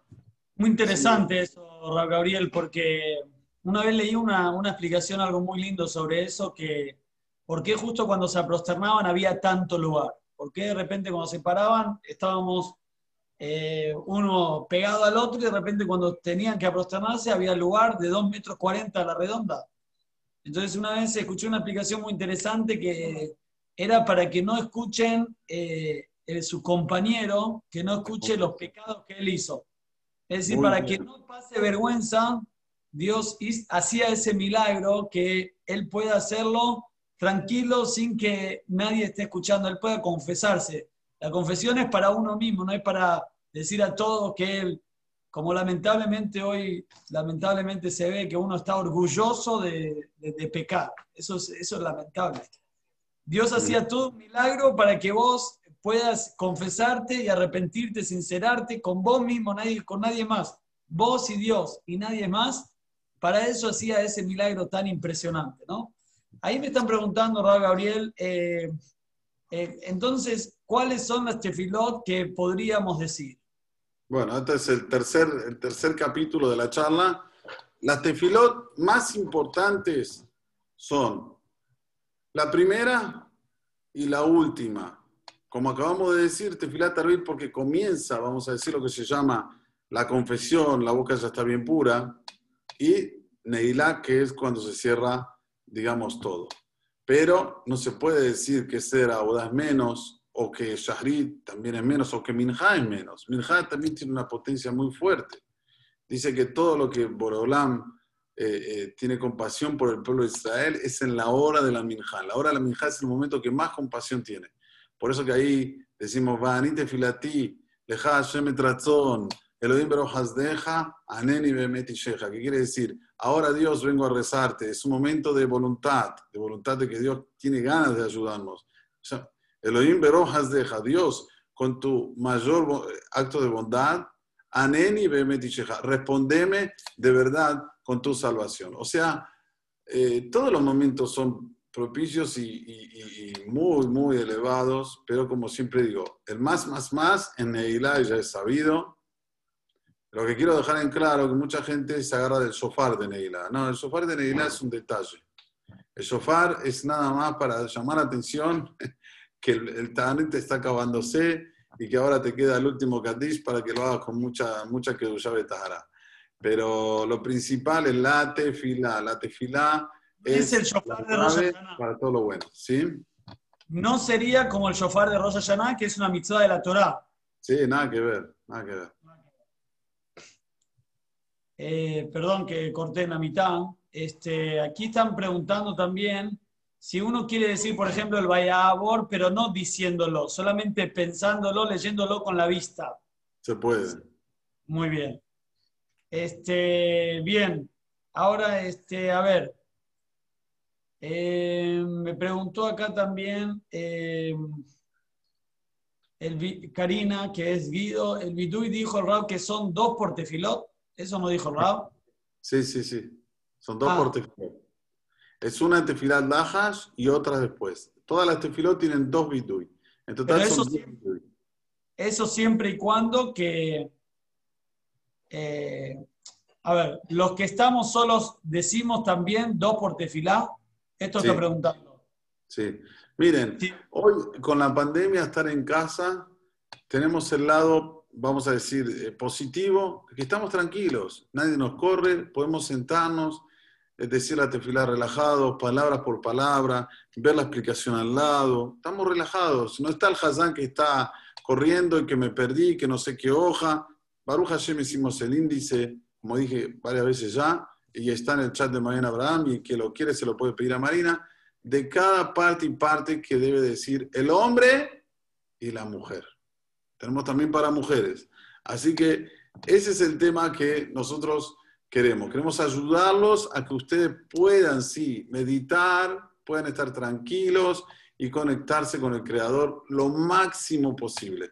Y nosotros, Baruch Hashem, tenemos grandes siturim que tienen fonética y traducción. O sea, tienen las dos. No nos falta nada. Es solamente pedirle a mi querido hermano, vos tenés, ¿no? Te, eh, siturim. Sí. Tienes sí. fonética. Y tranquilos, hay que decir la confesión dos veces a la, a y bueno, Baruch Hashem, tenemos la posibilidad de borrar todos los pecados con solamente hablar. Hay gente que tiene que pagar Nosotros vamos, es gratis, solo, solamente Borán nos pide una condición. Que quieras. Nada más. Vos querés, yo estoy aquí. Pero querer de verdad. No una, persona dice, jatate, abit y pasate, y ni sabe para quién lo está diciendo, y no sabe si está, está, queriendo. eso no, eso no es bueno. Sí.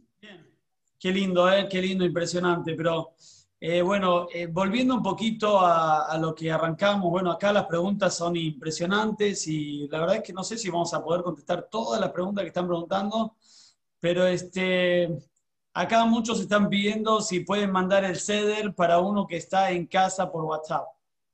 Eh, podemos mandar el orden, el orden tipo de, de las tefilot que sí se dirían, digamos. Seguramente se refiere a eso. Sí, sí, está todo ya hecho. Creo que ya lo pasaron al chat de Maguen, si no me equivoco, Ilan ya lo pasó. Y vuelvo a repetir, el que desea que le escriba al chat de Maguen, ahí está Marina. Puedes hablar, Marina. también Graciela pregunta cuáles serían las partes, eh, cuáles serían las tefilot más importantes para poder decir sola. Pregunta Graciela. Entonces vuelvo a repetir, la más importante sería la tefilá de la Neila. Si quiere agregar, que agregue Arbit de la noche de Yom Kippur y una de las tefilot de la mañana. Yo diría que diga Shahrit. Pero después ya es demasiado. Si es demasiado para ella, ya no. Bien, bien. Eh, este perdón, les ofrezco que puedan dejar acá el chat de cada uno y el mail. Así nosotros mañana, de Stratalle, nos comunicamos y podemos, eh, o que nos pasen los nombres, los que necesitan, o las tefilot, todo lo que están pidiendo.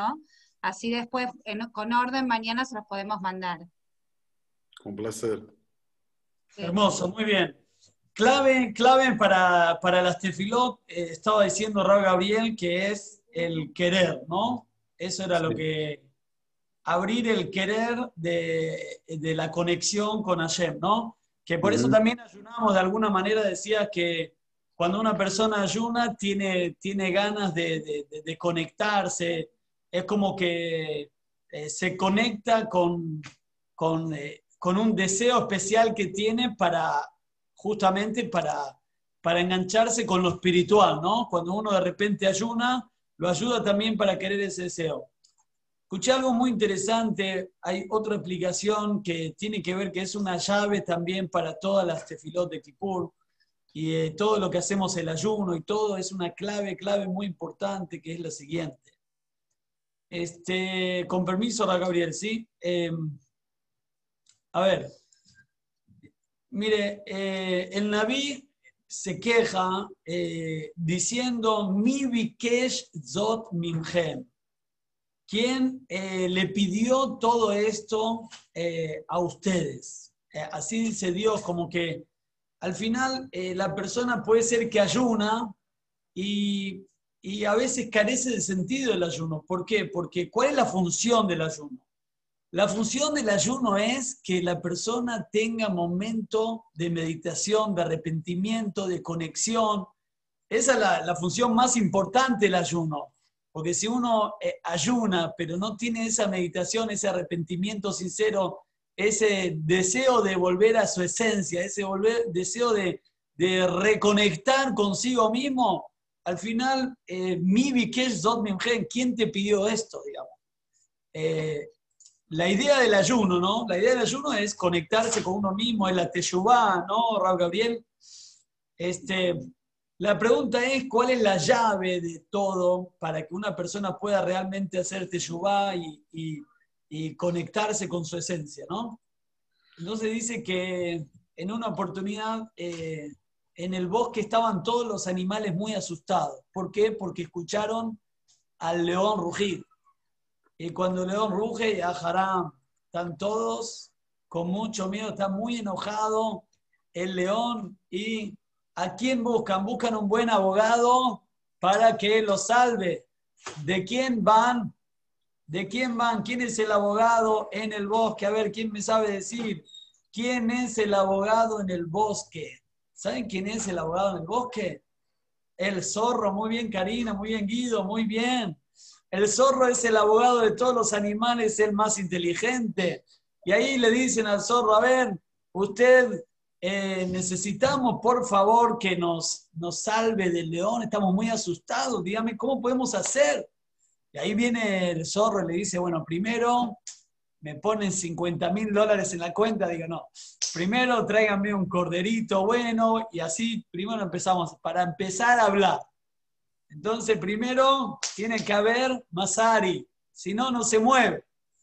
Bueno, entonces, este, pero usted piensa que nos puede salvar, y dice, sí, yo tengo 350 eh, explicaciones para poder transmitirle al león que yo lo sé cambiar, que yo lo sé eh, calmar.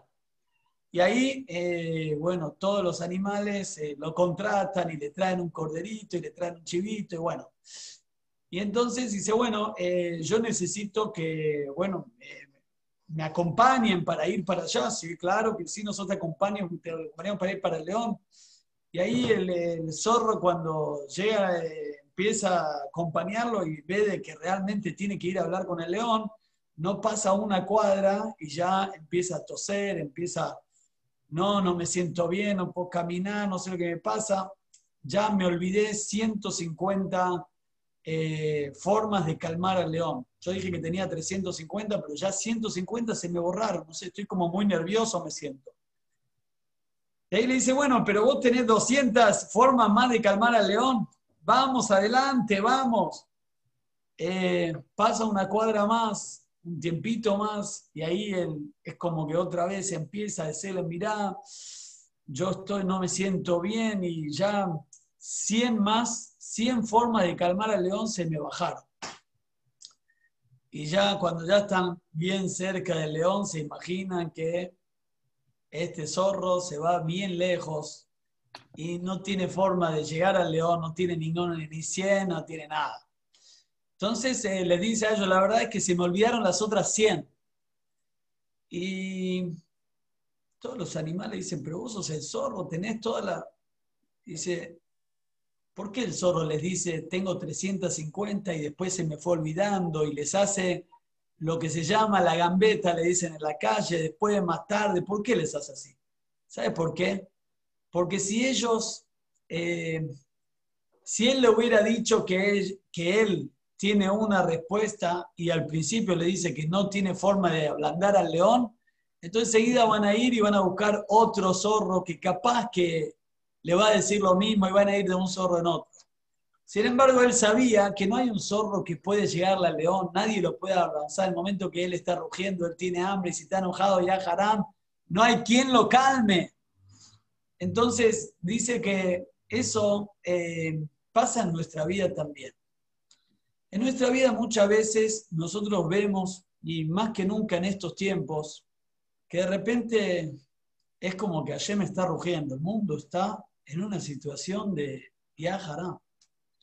Nadie sabe qué va a pasar con la salud, nadie sabe qué va a pasar con la economía, nadie te garantiza absolutamente nada. Y, pero vienen, eh, viene gente que te dice, no, espera, eh, la economía puede reflotar si hay así, te empiezan a dar, de alguna manera son los zorros que tienen haki, que tienen la posibilidad de cambiar la situación y la persona se apoya en ellos. Se apoya en que va a venir el doctor y me va a curar. Se apoya en que el economista este va a cambiar la situación de la Argentina o que este presidente o que el otro. Y así cada uno se va apoyando en 350 eh, formas de que de alguna manera la situación se va a calmar. Pero en verdad, cuando llegamos al león, tenemos que saber que no existimos que nadie sabe cuándo llegamos al león, cuándo entendemos, cuando de repente no hay nadie a nuestro alrededor. No hay ningún abogado que te puede salvar, no hay ningún zorro, no hay nadie a la redonda que te puede salvar. Eso, ¿sabe lo que te trae? Te trae lo que se llama ajna'a. Ajna'a es agachar la cabeza. Entonces el zorro de alguna manera los llevó a ellos a agachar la cabeza frente al león. Y esto es lo que de alguna manera la situación en el mundo hace que la persona entienda que tiene que agachar la cabeza delante de ayer. Que entienda de que algo tan pequeño de repente te puede parar el mundo entero, algo que ni siquiera lo ves. Y no por un día, meses, y nadie sabe cuándo esto se va a abrir, y nadie sabe cómo esto termina ni qué va a venir después. Entonces, de alguna manera, Boreolán te está diciendo agachar la cabeza. Y todavía lo estamos pensando. Estamos pensando que ya van a sacar la vacuna, que la vacuna me va a salvar, que el otro me va a salvar. Eh, pienso de que lo principal de, del ayuno, de las tefilot, vamos a leer las tefilot, agachar la cabeza. Vaya abor quiere decir justamente eso. Van a ver que nosotros hacemos agachamos la cabeza, estamos entregados a Boreolam. Y si hay ta'anit, pero no hay, no hay agachar la cabeza, ¿de qué sirve el ta'anit? Es decir, toda la función de todas las tefilot, de todo el ta'anit, de todo lo que nosotros hacemos en, en, en Kippur, es justamente entender, mira, el ascaparot, es entender, mira dónde tendríamos que estar. Ahí tendríamos que estar. Hoy uno me preguntaba, mirá la caparot, mirá lo que explicó el rab del corderito, del chivito, de la azazel, cómo lo tiraban de la montaña. ¿Qué tiene la culpa el animalito? El animalito, si vos te elevás, está muy feliz. Dice, yo cumplí mi misión. Muchas veces el animalito se siente bien cuando un ser humano lo come y dice la verajá, porque él se elevó de alguna manera. Él pasó a ser parlante y también pasó a ser parlante espiritual se elevó en, la materia. Pero si vos no solamente quedes, ahí existe también que, por ejemplo, las caparot le dan los pollitos, se lo dan a los aní, que lo comen, que se eleva también. Pero no solamente eso, dice la gallina, esta persona tuvo esa meditación gracias a mí, este es el lugar máximo que yo quisiera estar ahí. Entonces, eh, todo lo que hay en el mundo, todo el mundo material es para eh, lo espiritual. Y justamente cuando nosotros ayunamos, es para entender eso, que de repente, eh, qué frágiles que somos cuando no comemos. Tenemos una necesidad, vamos a enfocarla en vez de la comida en lo espiritual. Y fíjense algo muy interesante. ¿Cómo termina el ayuno? Todo con sonrisa de oreja a oreja. Kippur es una fiesta al final. La Neila, fiesta total. Miren cómo sale la gente del Knis en Kippur. Todos abrazados, contentos. Bueno, este año no hay, no hay abrazos, no hay saludos, pero están todos felices. ¿Qué pasó? Fíjese cómo sale la gente cuando sale de un asado en el country. Cara de veo. No, no me dio la mejor parte, no me dio esto, no me dio esto. Eh, estaba ahí, no me invitaron al fútbol, no me llamaron, no me entendieron, no me... ¿Qué pasó? Nosotros enfocamos todo lo material para lo espiritual. Y cuando es así, todo lo material cobra sentido, cobra valor y cambia todo lo que es, se transforma todo lo material en espiritual. Y ahí estamos, Baruch Hashem, gracias Borolam que nos das esto que es material, esta pantalla es material, pero la transformamos en Kedushá, en santidad, en espiritual. Teníamos antes para ver Netflix. Y ahora Baruch Hashem. Tenemos Yorim de Torah que nos dan vida. Bueno, eh, sigan, eh, eh, los mensajes. Bueno, a ver, eh, sigue Raúl Gabriel, perdón. ¿eh? Sí, muchas gracias, Raúl Yosef. Fue muy lindo lo que dijiste. Y me metes así. La persona tiene que concentrarse en tener inclinación, en tener ajna delante del Creador. Eh, quería decirles que también tenemos las lecturas de la Torá en el día de Kippur. Tenemos la lectura a la mañana y la lectura al atardecer. La lectura de la mañana trata sobre los Kohanim, ¿sí? a Bene Aarón, sobre el fallecimiento de los dos hijos de Aarón. Antes de empezar la lectura de la Torá, hay una, como una poesía, un cántico un poquito triste que se canta en el Beit Knesset, pero también se puede cantar dentro de casa, que se llama Alejem Kehala Edad de Israel. ¿Qué quiere decir este canto?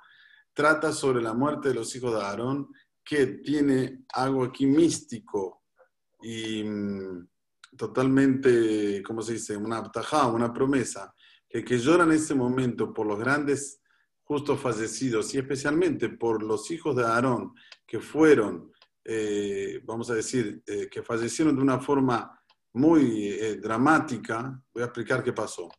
Cuando se inauguró el santuario, los hijos de Aarón tenían que hacer un trabajo, pero hay varias opiniones en qué fallaron. Fallaron. En ese momento cayeron dos hilos de fuego, se entraron por las narinas de ellos y murieron como quemados por dentro. Estaban todo enterito por fuera, pero por dentro murieron quemados. En el día de la inauguración del Mishkan, murieron los dos hijos de Aarón, Nadab y.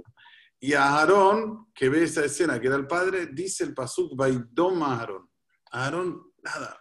Dijo, esto es un, un corbán de Hashem, se quedó mudo. Qué fuerza, ¿no? Los dos hijos en la inauguración del Mishkan, uno lo primero que podía decir, ¿dónde está Dios? Él no dijo nada. Baidoma Aarón se quedó quieto. Pero bueno, esto es para otro shiur. Cómo, cómo una persona tiene que reaccionar cuando ve cosas que no las entiende. Pero lo que, ¿a, qué, a qué voy? Que eh, antes de empezar la lectura, en ese momento se lee el episodio de con los hijos de Aarón. Y dice nuestro Jajamín, si en ese momento derramas lágrimas, no vas a ver la muerte, promesa. No es que tal vez, promesa no se ve la muerte de los hijos en vida. Por eso que es muy importante esa parte, el que lo dice tiene que hacer que el Kahal también se emocione. Hay mucha gente que le es muy difícil derramar una lágrima, pero depende también del que está diciendo la poesía. Si la dice con mucha emoción y se pone a llorar, algo, si no va a derramar una lágrima, pero seguro que se va a estremecer, eso también es válido. Lo mejor es derramar una lágrima, ¿sí? Como dice la poesía. Esto es la lectura de la mañana. La lectura de la tarde tenemos el episodio eh, perdón, la lectura en la Torah tenemos todo lo que es relacionado con inmoralidad. ¿Se acuerdan que le dije que el tema de la inmoralidad está conectado ya con Neilá? Entonces, antes de Neilá, leemos la lectura de que la Torah prohíbe todas las cosas inmorales, entre ellas, quiero que sepan, porque no mucha gente sabe, casamiento de hombre con hombre o mujer con mujer es prohibido totalmente por la Torah escrita, no oral, está escrito explícitamente. Entonces, y también dice que si se hace un tipo de conexión así, el, castigo es un castigo de los más severos. ¿Por qué la Torah es tan severa con esto? Porque se entiende, Dios hizo una naturaleza en el mundo y bueno, puedes ir contra la naturaleza divina.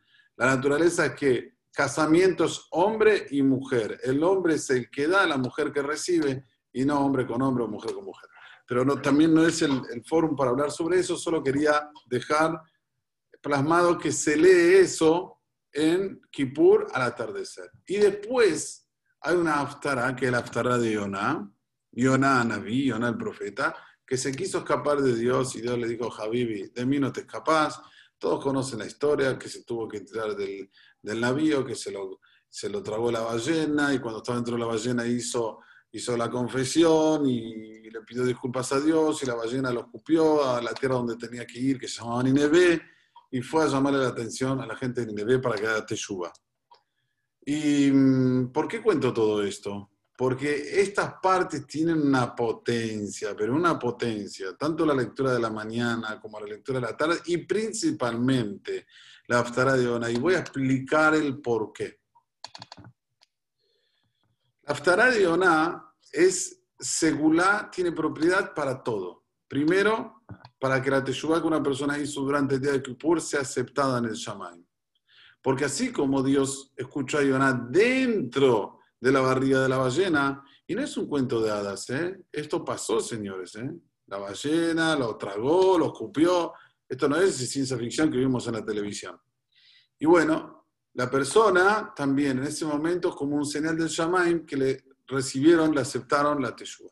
Otra cosa que tiene segulá la Aftara de es de riqueza.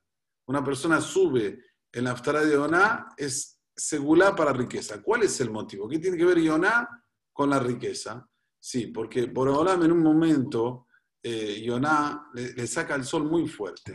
Le saca el sol muy fuerte y de repente le hace como un una, sombra, ¿eh? para que Jonás se pueda em, eh, meter debajo de esa sombra y salir del sol tan fuerte que sacó Dios. Y después viene como un pájaro y se come toda esa sombra y Yonah se pone furioso con Dios. Y, Dios le dice, mira, vos por una cosa que nació ayer y se fue hoy, te pone nervioso yo, por un pueblo tan grande como es Nineveh, que está lleno de, hombres, mujeres, niños, animales, no me voy a poner mal si lo voy a destruir. Entonces, solo para demostrarle a, a Yonah que lo que quiere Dios no es Hasu y Shalom destruir, lo que quiere Dios es que volvemos en Teshuvah, que hagamos Teshuvah y que nos acerquemos a Él. Pero dentro de esto está también la abundancia, que yo tengo hombres, mujeres, eh, animales, Abudar Rapá, dice ahí eh, Entonces ahí dicen los Jajamim que esto también es segulá para tener la persona abundancia en el año que se avecina, eh, que estamos ya, 5.781. Esto es un pitchkale. ¿eh? Después Sioná también es segulá para tener hijos varones. También cuál es el motivo. El motivo es porque Borolam eh, eh, lo perdona a Nineveh y Nineveh dice que se hace una, una, ciudad fructífera. Entonces, segulá para, segulá para todo es la aftará de Yonah. Pero no menos tenemos la aliyah shishi que separan Lifnei Hashem Titharu, que también es un señal que Dios perdona a la persona que subió en esa aliyah del Sefer Torah. Si están en casa, como yo digo, el día es muy largo y aprovechémoslo. Leamos, leamos la lectura de la Torah, leamos la lectura que viene después de la Aftarah. No solamente que vamos a tener un poco de propiedad de todas esas cosas, sino también que nos vamos a sentir reconfortados de qué origen somos somos hijos de reyes, hijos del rey de los reyes. Y esto una persona tiene que tener orgullo. Pero ¿cuándo lo va a tener? Cuando va a estudiar, cuando va a aprender las cosas ahí, él va a pensar a tener orgullo. ¡Wow! ¡Qué lindo ser Yehudí! ¡Qué lindo seguir el judaísmo! ¡Qué lindo! Qué, ¡Qué maravilloso! ¡Qué inteligencia! ¡Qué cosa increíble! Y entonces, solo para finalizar, y ya con esto abrimos a todos los portones de los cielos, nosotros sabemos que eh, en la confesión tenemos al-het. Al-het quiere decir sobre el pecado tal y tal, sobre el pecado tal y tal. Es bueno leer al lado las explicaciones de cada, sobre este pecado, sobre este pecado, que la persona va a decir para entender lo que está diciendo. Y ahí sí, si no lo puede decir en hebreo, que lo diga en español porque es mejor. Ahí sí tiene que entender de qué se tiene que confesar. No puede decirlo eh, en una lengua que no está entendiendo lo que está diciendo. Ahí sí tiene que hacerlo con el, español si no entiende en fonética. Y mm, esto sí abre todos los portones de los cielos, cuando nosotros nos confesamos específicamente por cada pecado y pecado, porque hay una forma macro y una forma micro. En Kippur lo que, lo que funciona es la micro, es la parte que nosotros eh, somos detallistas y entramos bien profundo para sincerarnos con Dios, para que Dios nos acepte con nuestros como yo siempre digo, con nuestras virtudes y con, nuestros, este, digamos, errores, a Kadosh lo único que quiere de nosotros es que lo reconozcamos. Por eso que lo primero que decimos a la mañana cuando nos levantamos, decimos Modeani. ¿Qué quiere decir Modeani? No, no quiere decir agradezco yo. Modé también quiere decir reconocer. Reconozco que existís Dios, reconozco que vos sos el que mandás en el mundo, reconozco que si vos no me devolvías la Neshama, no me levantaba, el reconocer lleva a la persona a tener humildad, a tener inclinación. Por eso que en Kippur, que es el día más sagrado, como dije anteriormente, el día más sagrado es el día de Kippur. Adir Benorá, entonces ahí sé minucioso, sé detallista en cada pecado y pecado para que Hashem te abra todos los portones de la Teshuvah y todos los portones de la abundancia. Sí o sí. Qué bueno, ¿eh? interesante todo lo que decía Raúl Gabriel. Entonces, eh, eh, muchas eh, preguntas acá quedaron un poquito abiertas, pero bueno, este, en un principio dije que las, vamos a hacer una especie de resumen de lo que venimos hablando. Este, con respecto a las preguntas que están diciendo acá, que, que me preguntan si se puede poner cabanot en el baño, por ejemplo.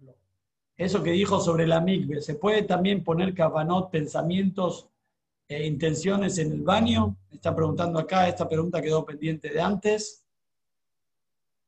Es muy buena pregunta.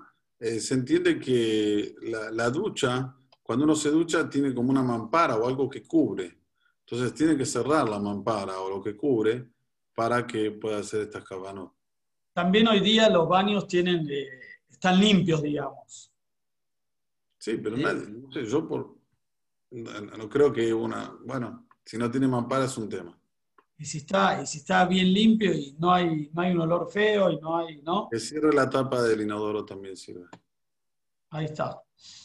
Bueno, muy bien. Este, me preguntaron dónde se encuentra la verajá para los hijos en el Mazor, como les escribí recién. Me pidieron acá que manden la verajot, muy bien. Me preguntan zapatos de cuerina. ¿Se pueden usar no cuero. Pero el tema de cuerina es que el que lo ve piensa que tiene cuero. Y hay un tema que también una persona no puede usar un zapato que parece cuero, por lo que va a decir la gente. Va a decir, mira, este che va de zapato de cuero en Kipur. Hay que, hay que también tener este, atención a eso. Hay que Bien. darle atención a eso.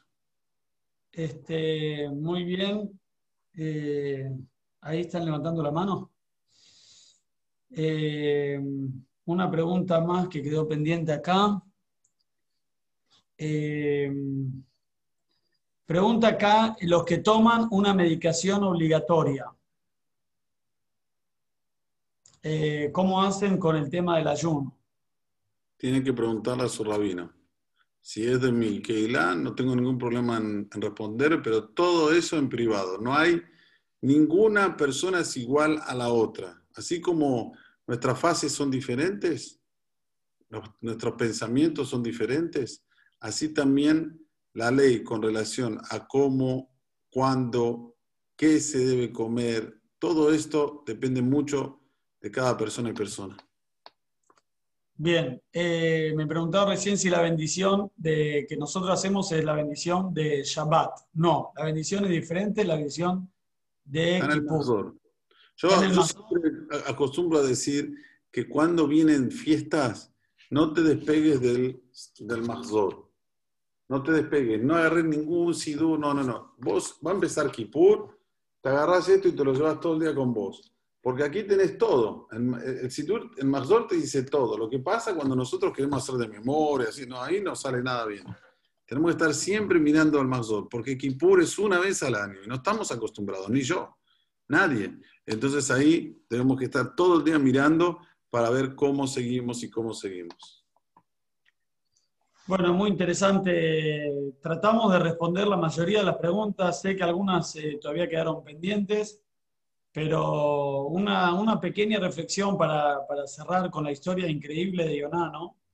Que es la historia que le gana a la ciencia ficción a cualquier eh, película de Hollywood, ¿no? Eh, cómo un pez se lo traga eh, a, a Yoná, ¿no? Y Escuché algo muy interesante que dice, eh, nosotros pedimos en Selijot que Dios respondenos como le respondiste a Yoná bime'e adagá.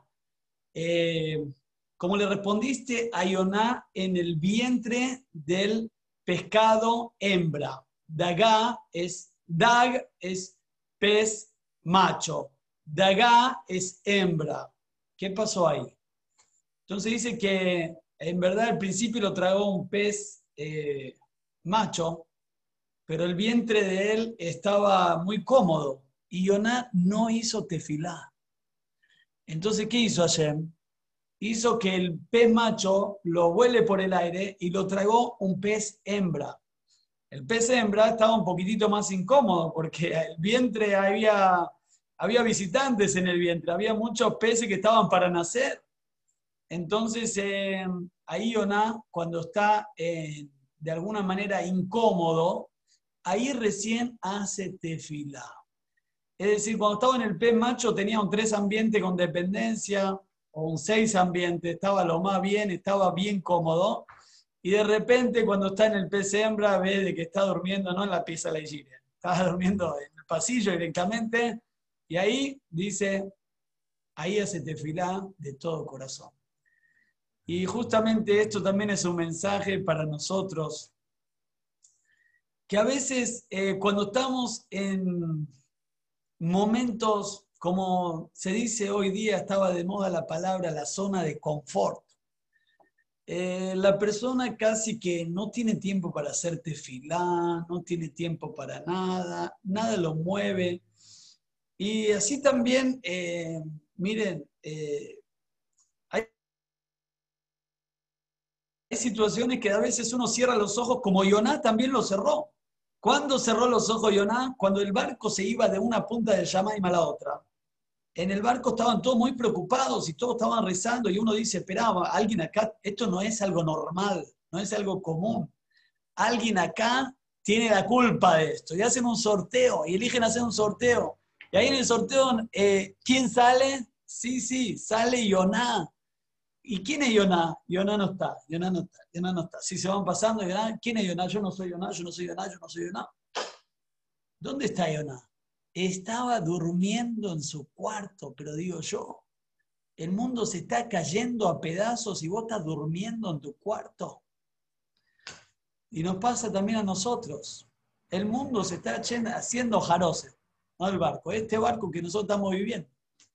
Este barco que no sabemos a dónde va, que va de una punta de Yamaima a la otra y que de repente nadie sabe nada, estamos tan inciertos y seguimos durmiendo. Entonces, eh, muy interesante, dos mensajes muy fuertes que nos da uno es, hasta que ayer nos lo puso en una situación incómoda, entonces él no hizo tefilar. Y a veces parece que estamos esperando eso, ¿no?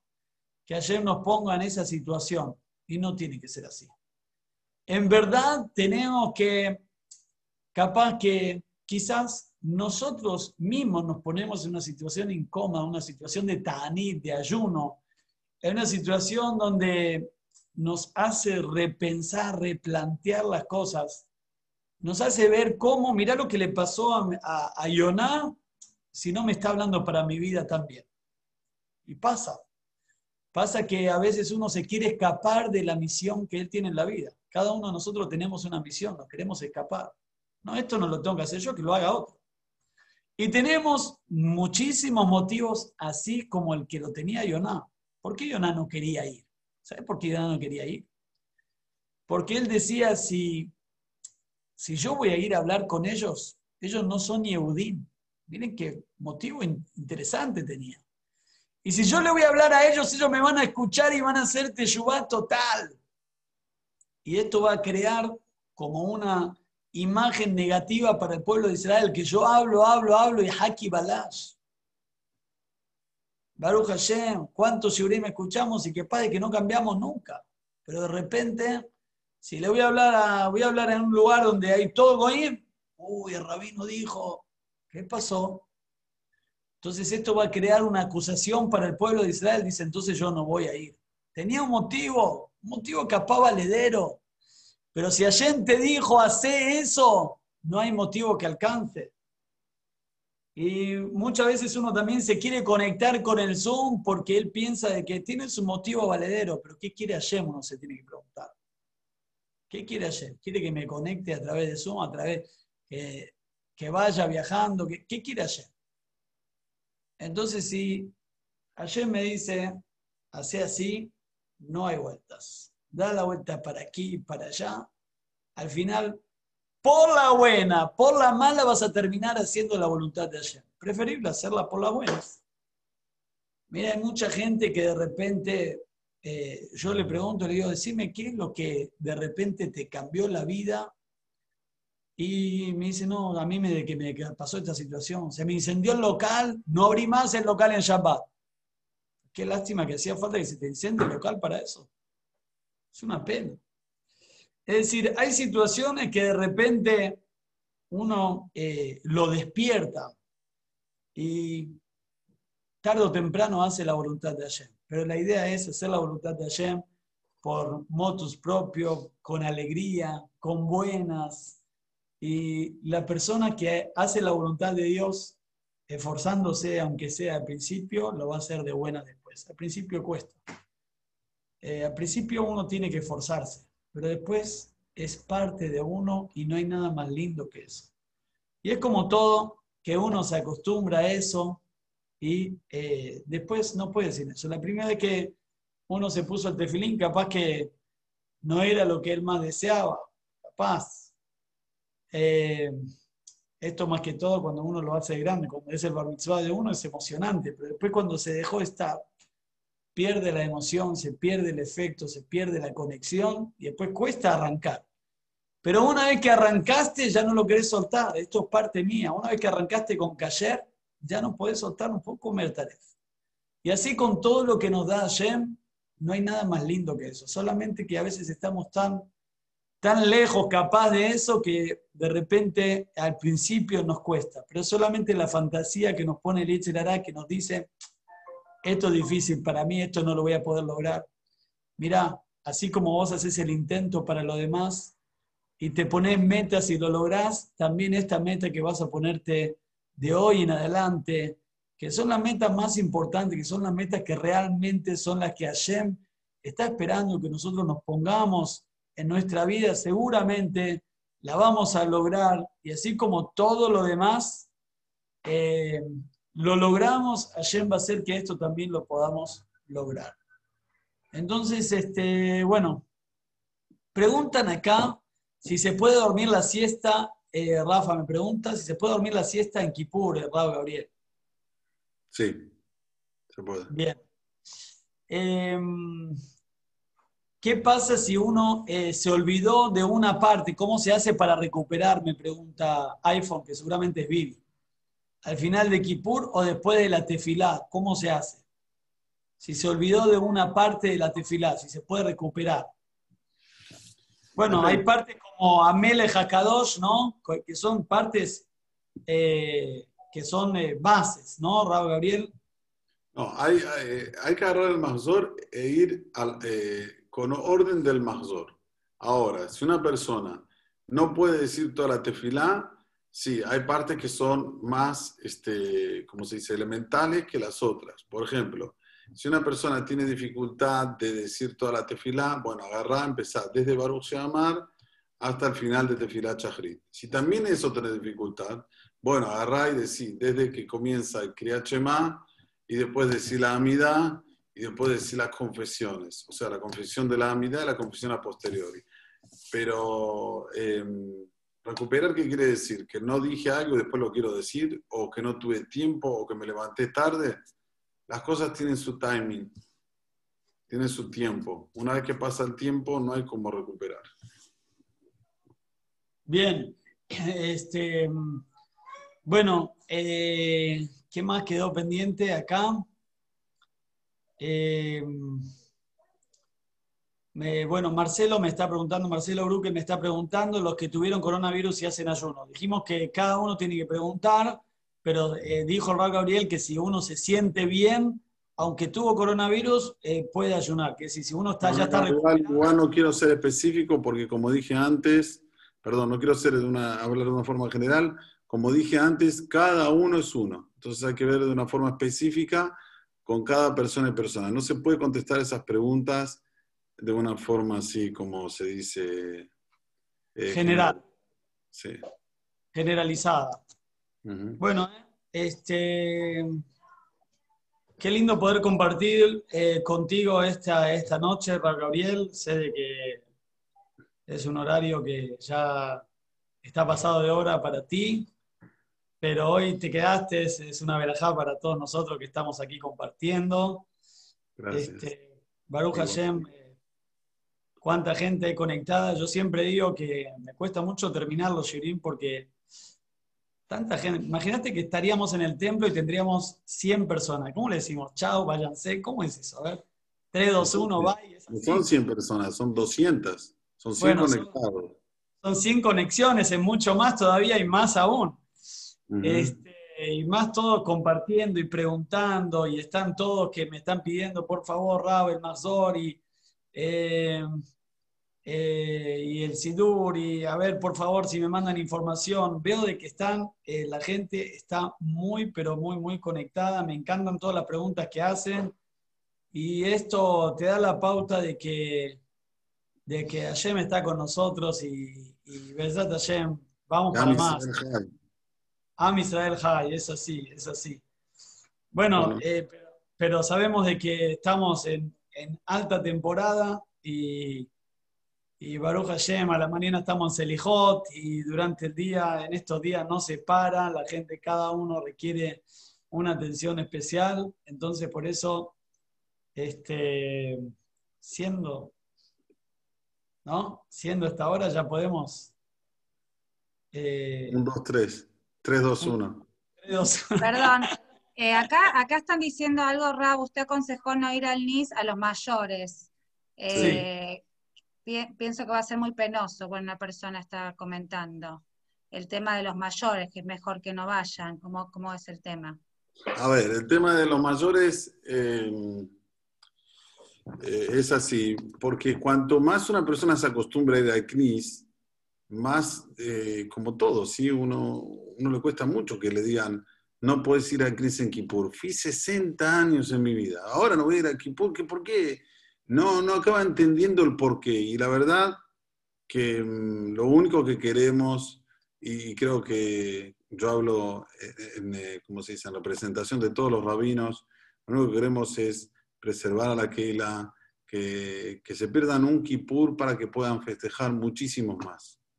Ese tiene que ser el pensamiento. Aquí nadie quiere imponer, nadie quiere decirle a las personas que tienen de, edad que no vengan, porque así, porque queremos que no vengan. No somos de Shalom políticos, ni tenemos ningún tipo de... Lo único que queremos es preservar la salud de las personas que están con una edad en la cual es sabido que eh, eh, el ser humano tiene un... El ser humano es comparado al pasto, ¿sabían? El pasto. ¿Cómo es el pasto? El pasto crece, crece, crece y de repente se da vuelta, se ha vuelto y cae para abajo. Nosotros también crecemos, crecemos, crecemos 20, 30, 40, 50 y de repente ¡boom! comienza a dar la vuelta 60, 70, 80 y ya quedamos hasta corcundos. Eh, ¿Cómo se dice? Eh, ¿Cómo se dice? Jorobados. Entonces, este, eh, cuando ya pasan los 60 es cuando la inmunología del cuerpo está más frágil y más en un ayuno. ¿Para qué se expor cuando vemos que hay tantos casos eh, en el mundo? Ya no, ya no es Buenos Aires, ya es el mundo, no es Argentina, es el mundo que está esta mutuación cada vez más loca, que cada vez eh, escuchamos opiniones diferentes. Y yo tengo videos grabados de los grandes rabinos de Israel para que la gente mayor de 60 años no vaya al Beta Keneset que no vaya al Beta, que se quede en casa. En Kippur no hay que ir al Beta Knesset.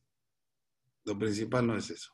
En Kippur lo principal es estar conectado con Hashem y ayunar y cumplir las cinco cosas que dije. Nada más. El, plus es el Beta todos juntos. Sí, como dije, tal vez se pierde Kalnidre, Kriata Torah, también, pero lo, lo principal no es eso.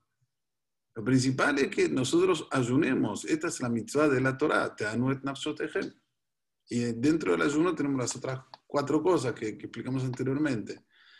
Todo lo demás es secundario. Es secundario. Entonces, no vale la pena una persona arriesgar su vida, aunque yo entiendo el dolor, lo entiendo más que cualquier uno, y créanme que a mí me encantaría ver la sinagoga repleta.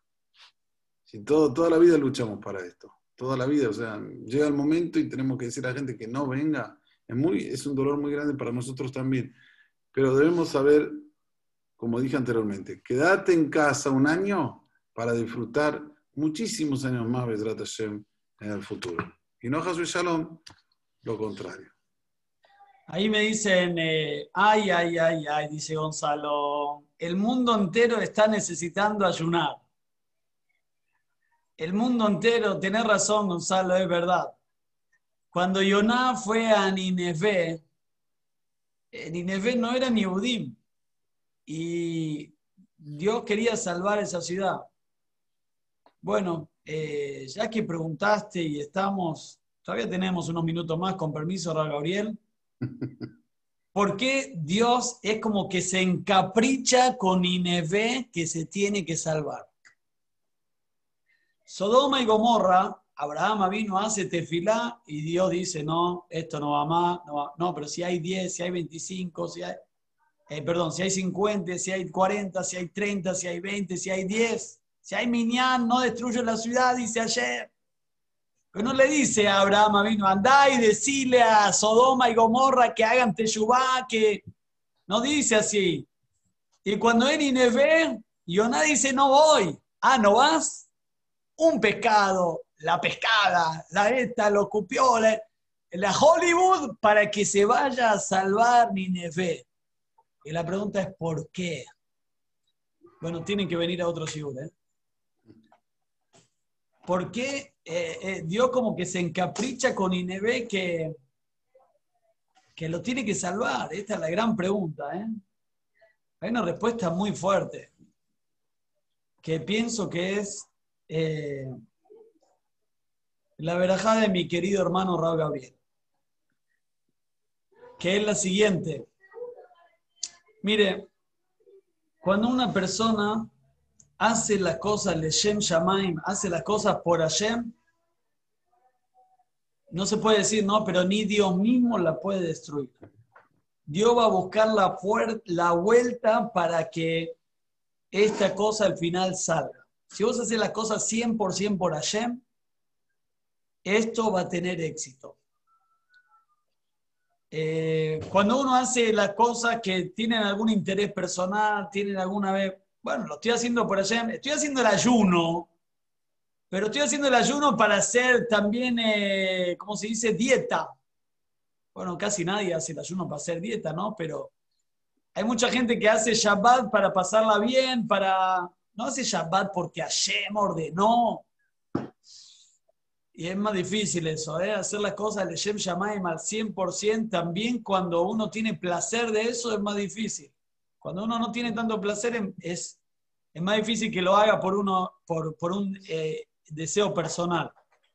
Pero el tema es que cuando se construyó Nineveh, ¿sabe cómo se construyó Nineveh? En la época del rey Nimrod.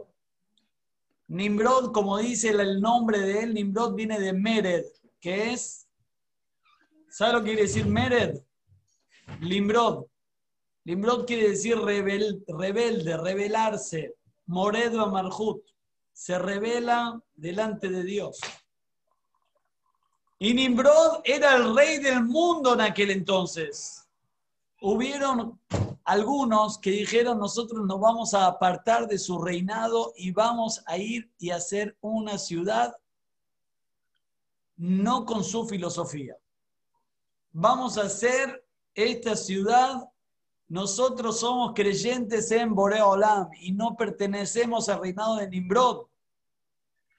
Entonces, cuando se construye Nineveh, cuando se construye Nineveh, ¿sabe qué? Lo hicieron Leshem Shamain total, para honrar a Dios. Entonces, por eso Dios hace lo que diría magia, hace Hollywood, hace da la vuelta al mundo para que Yoná vaya a Nineveh y le hable a la gente. Y al final la gente hizo una teyubá tan grande, dice que era más de lo que se debe hacer. Como por ejemplo, vamos a decir un ejemplo, ¿no?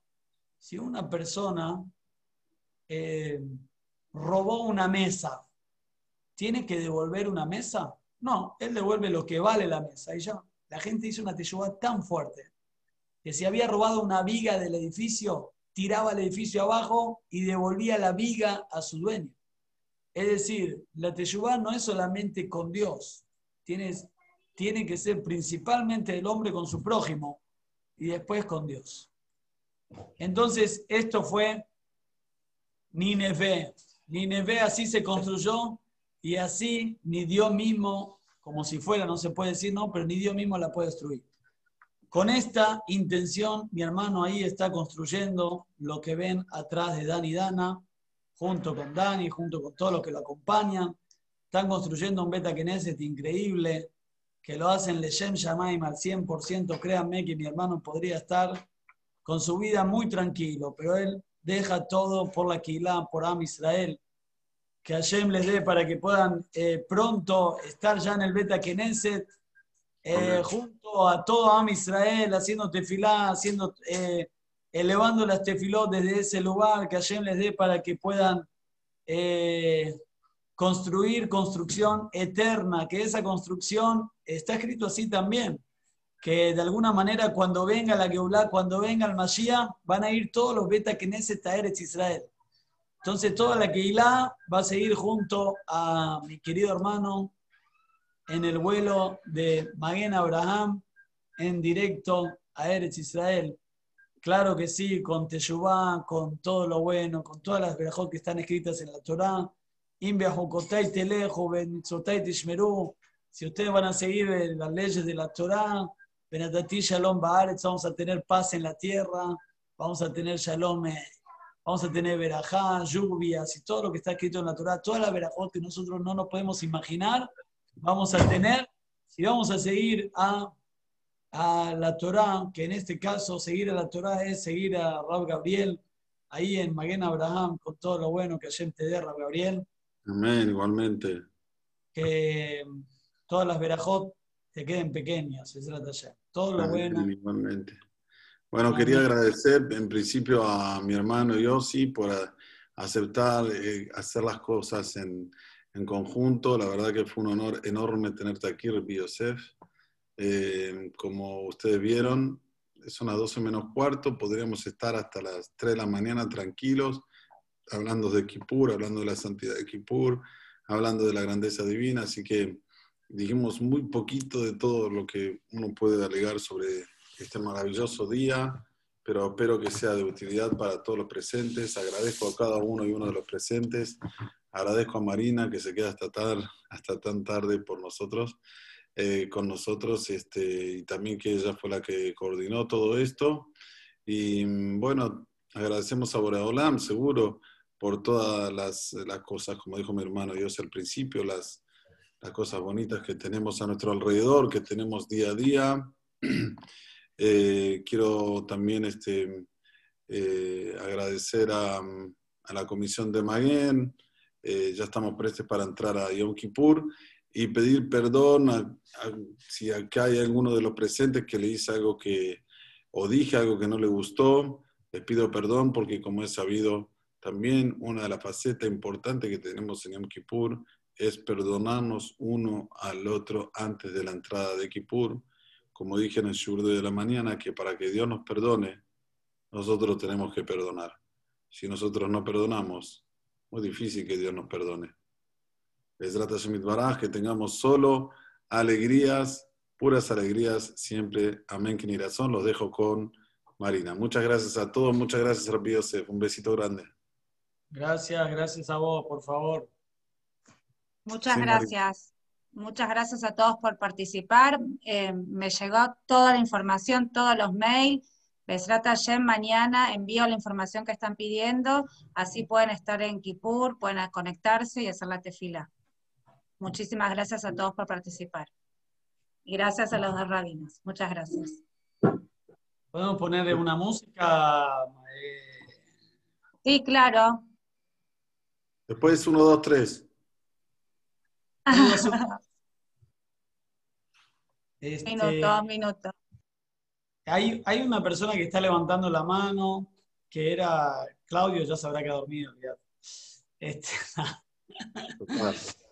Este, Roberto Uciani también está levantando la mano.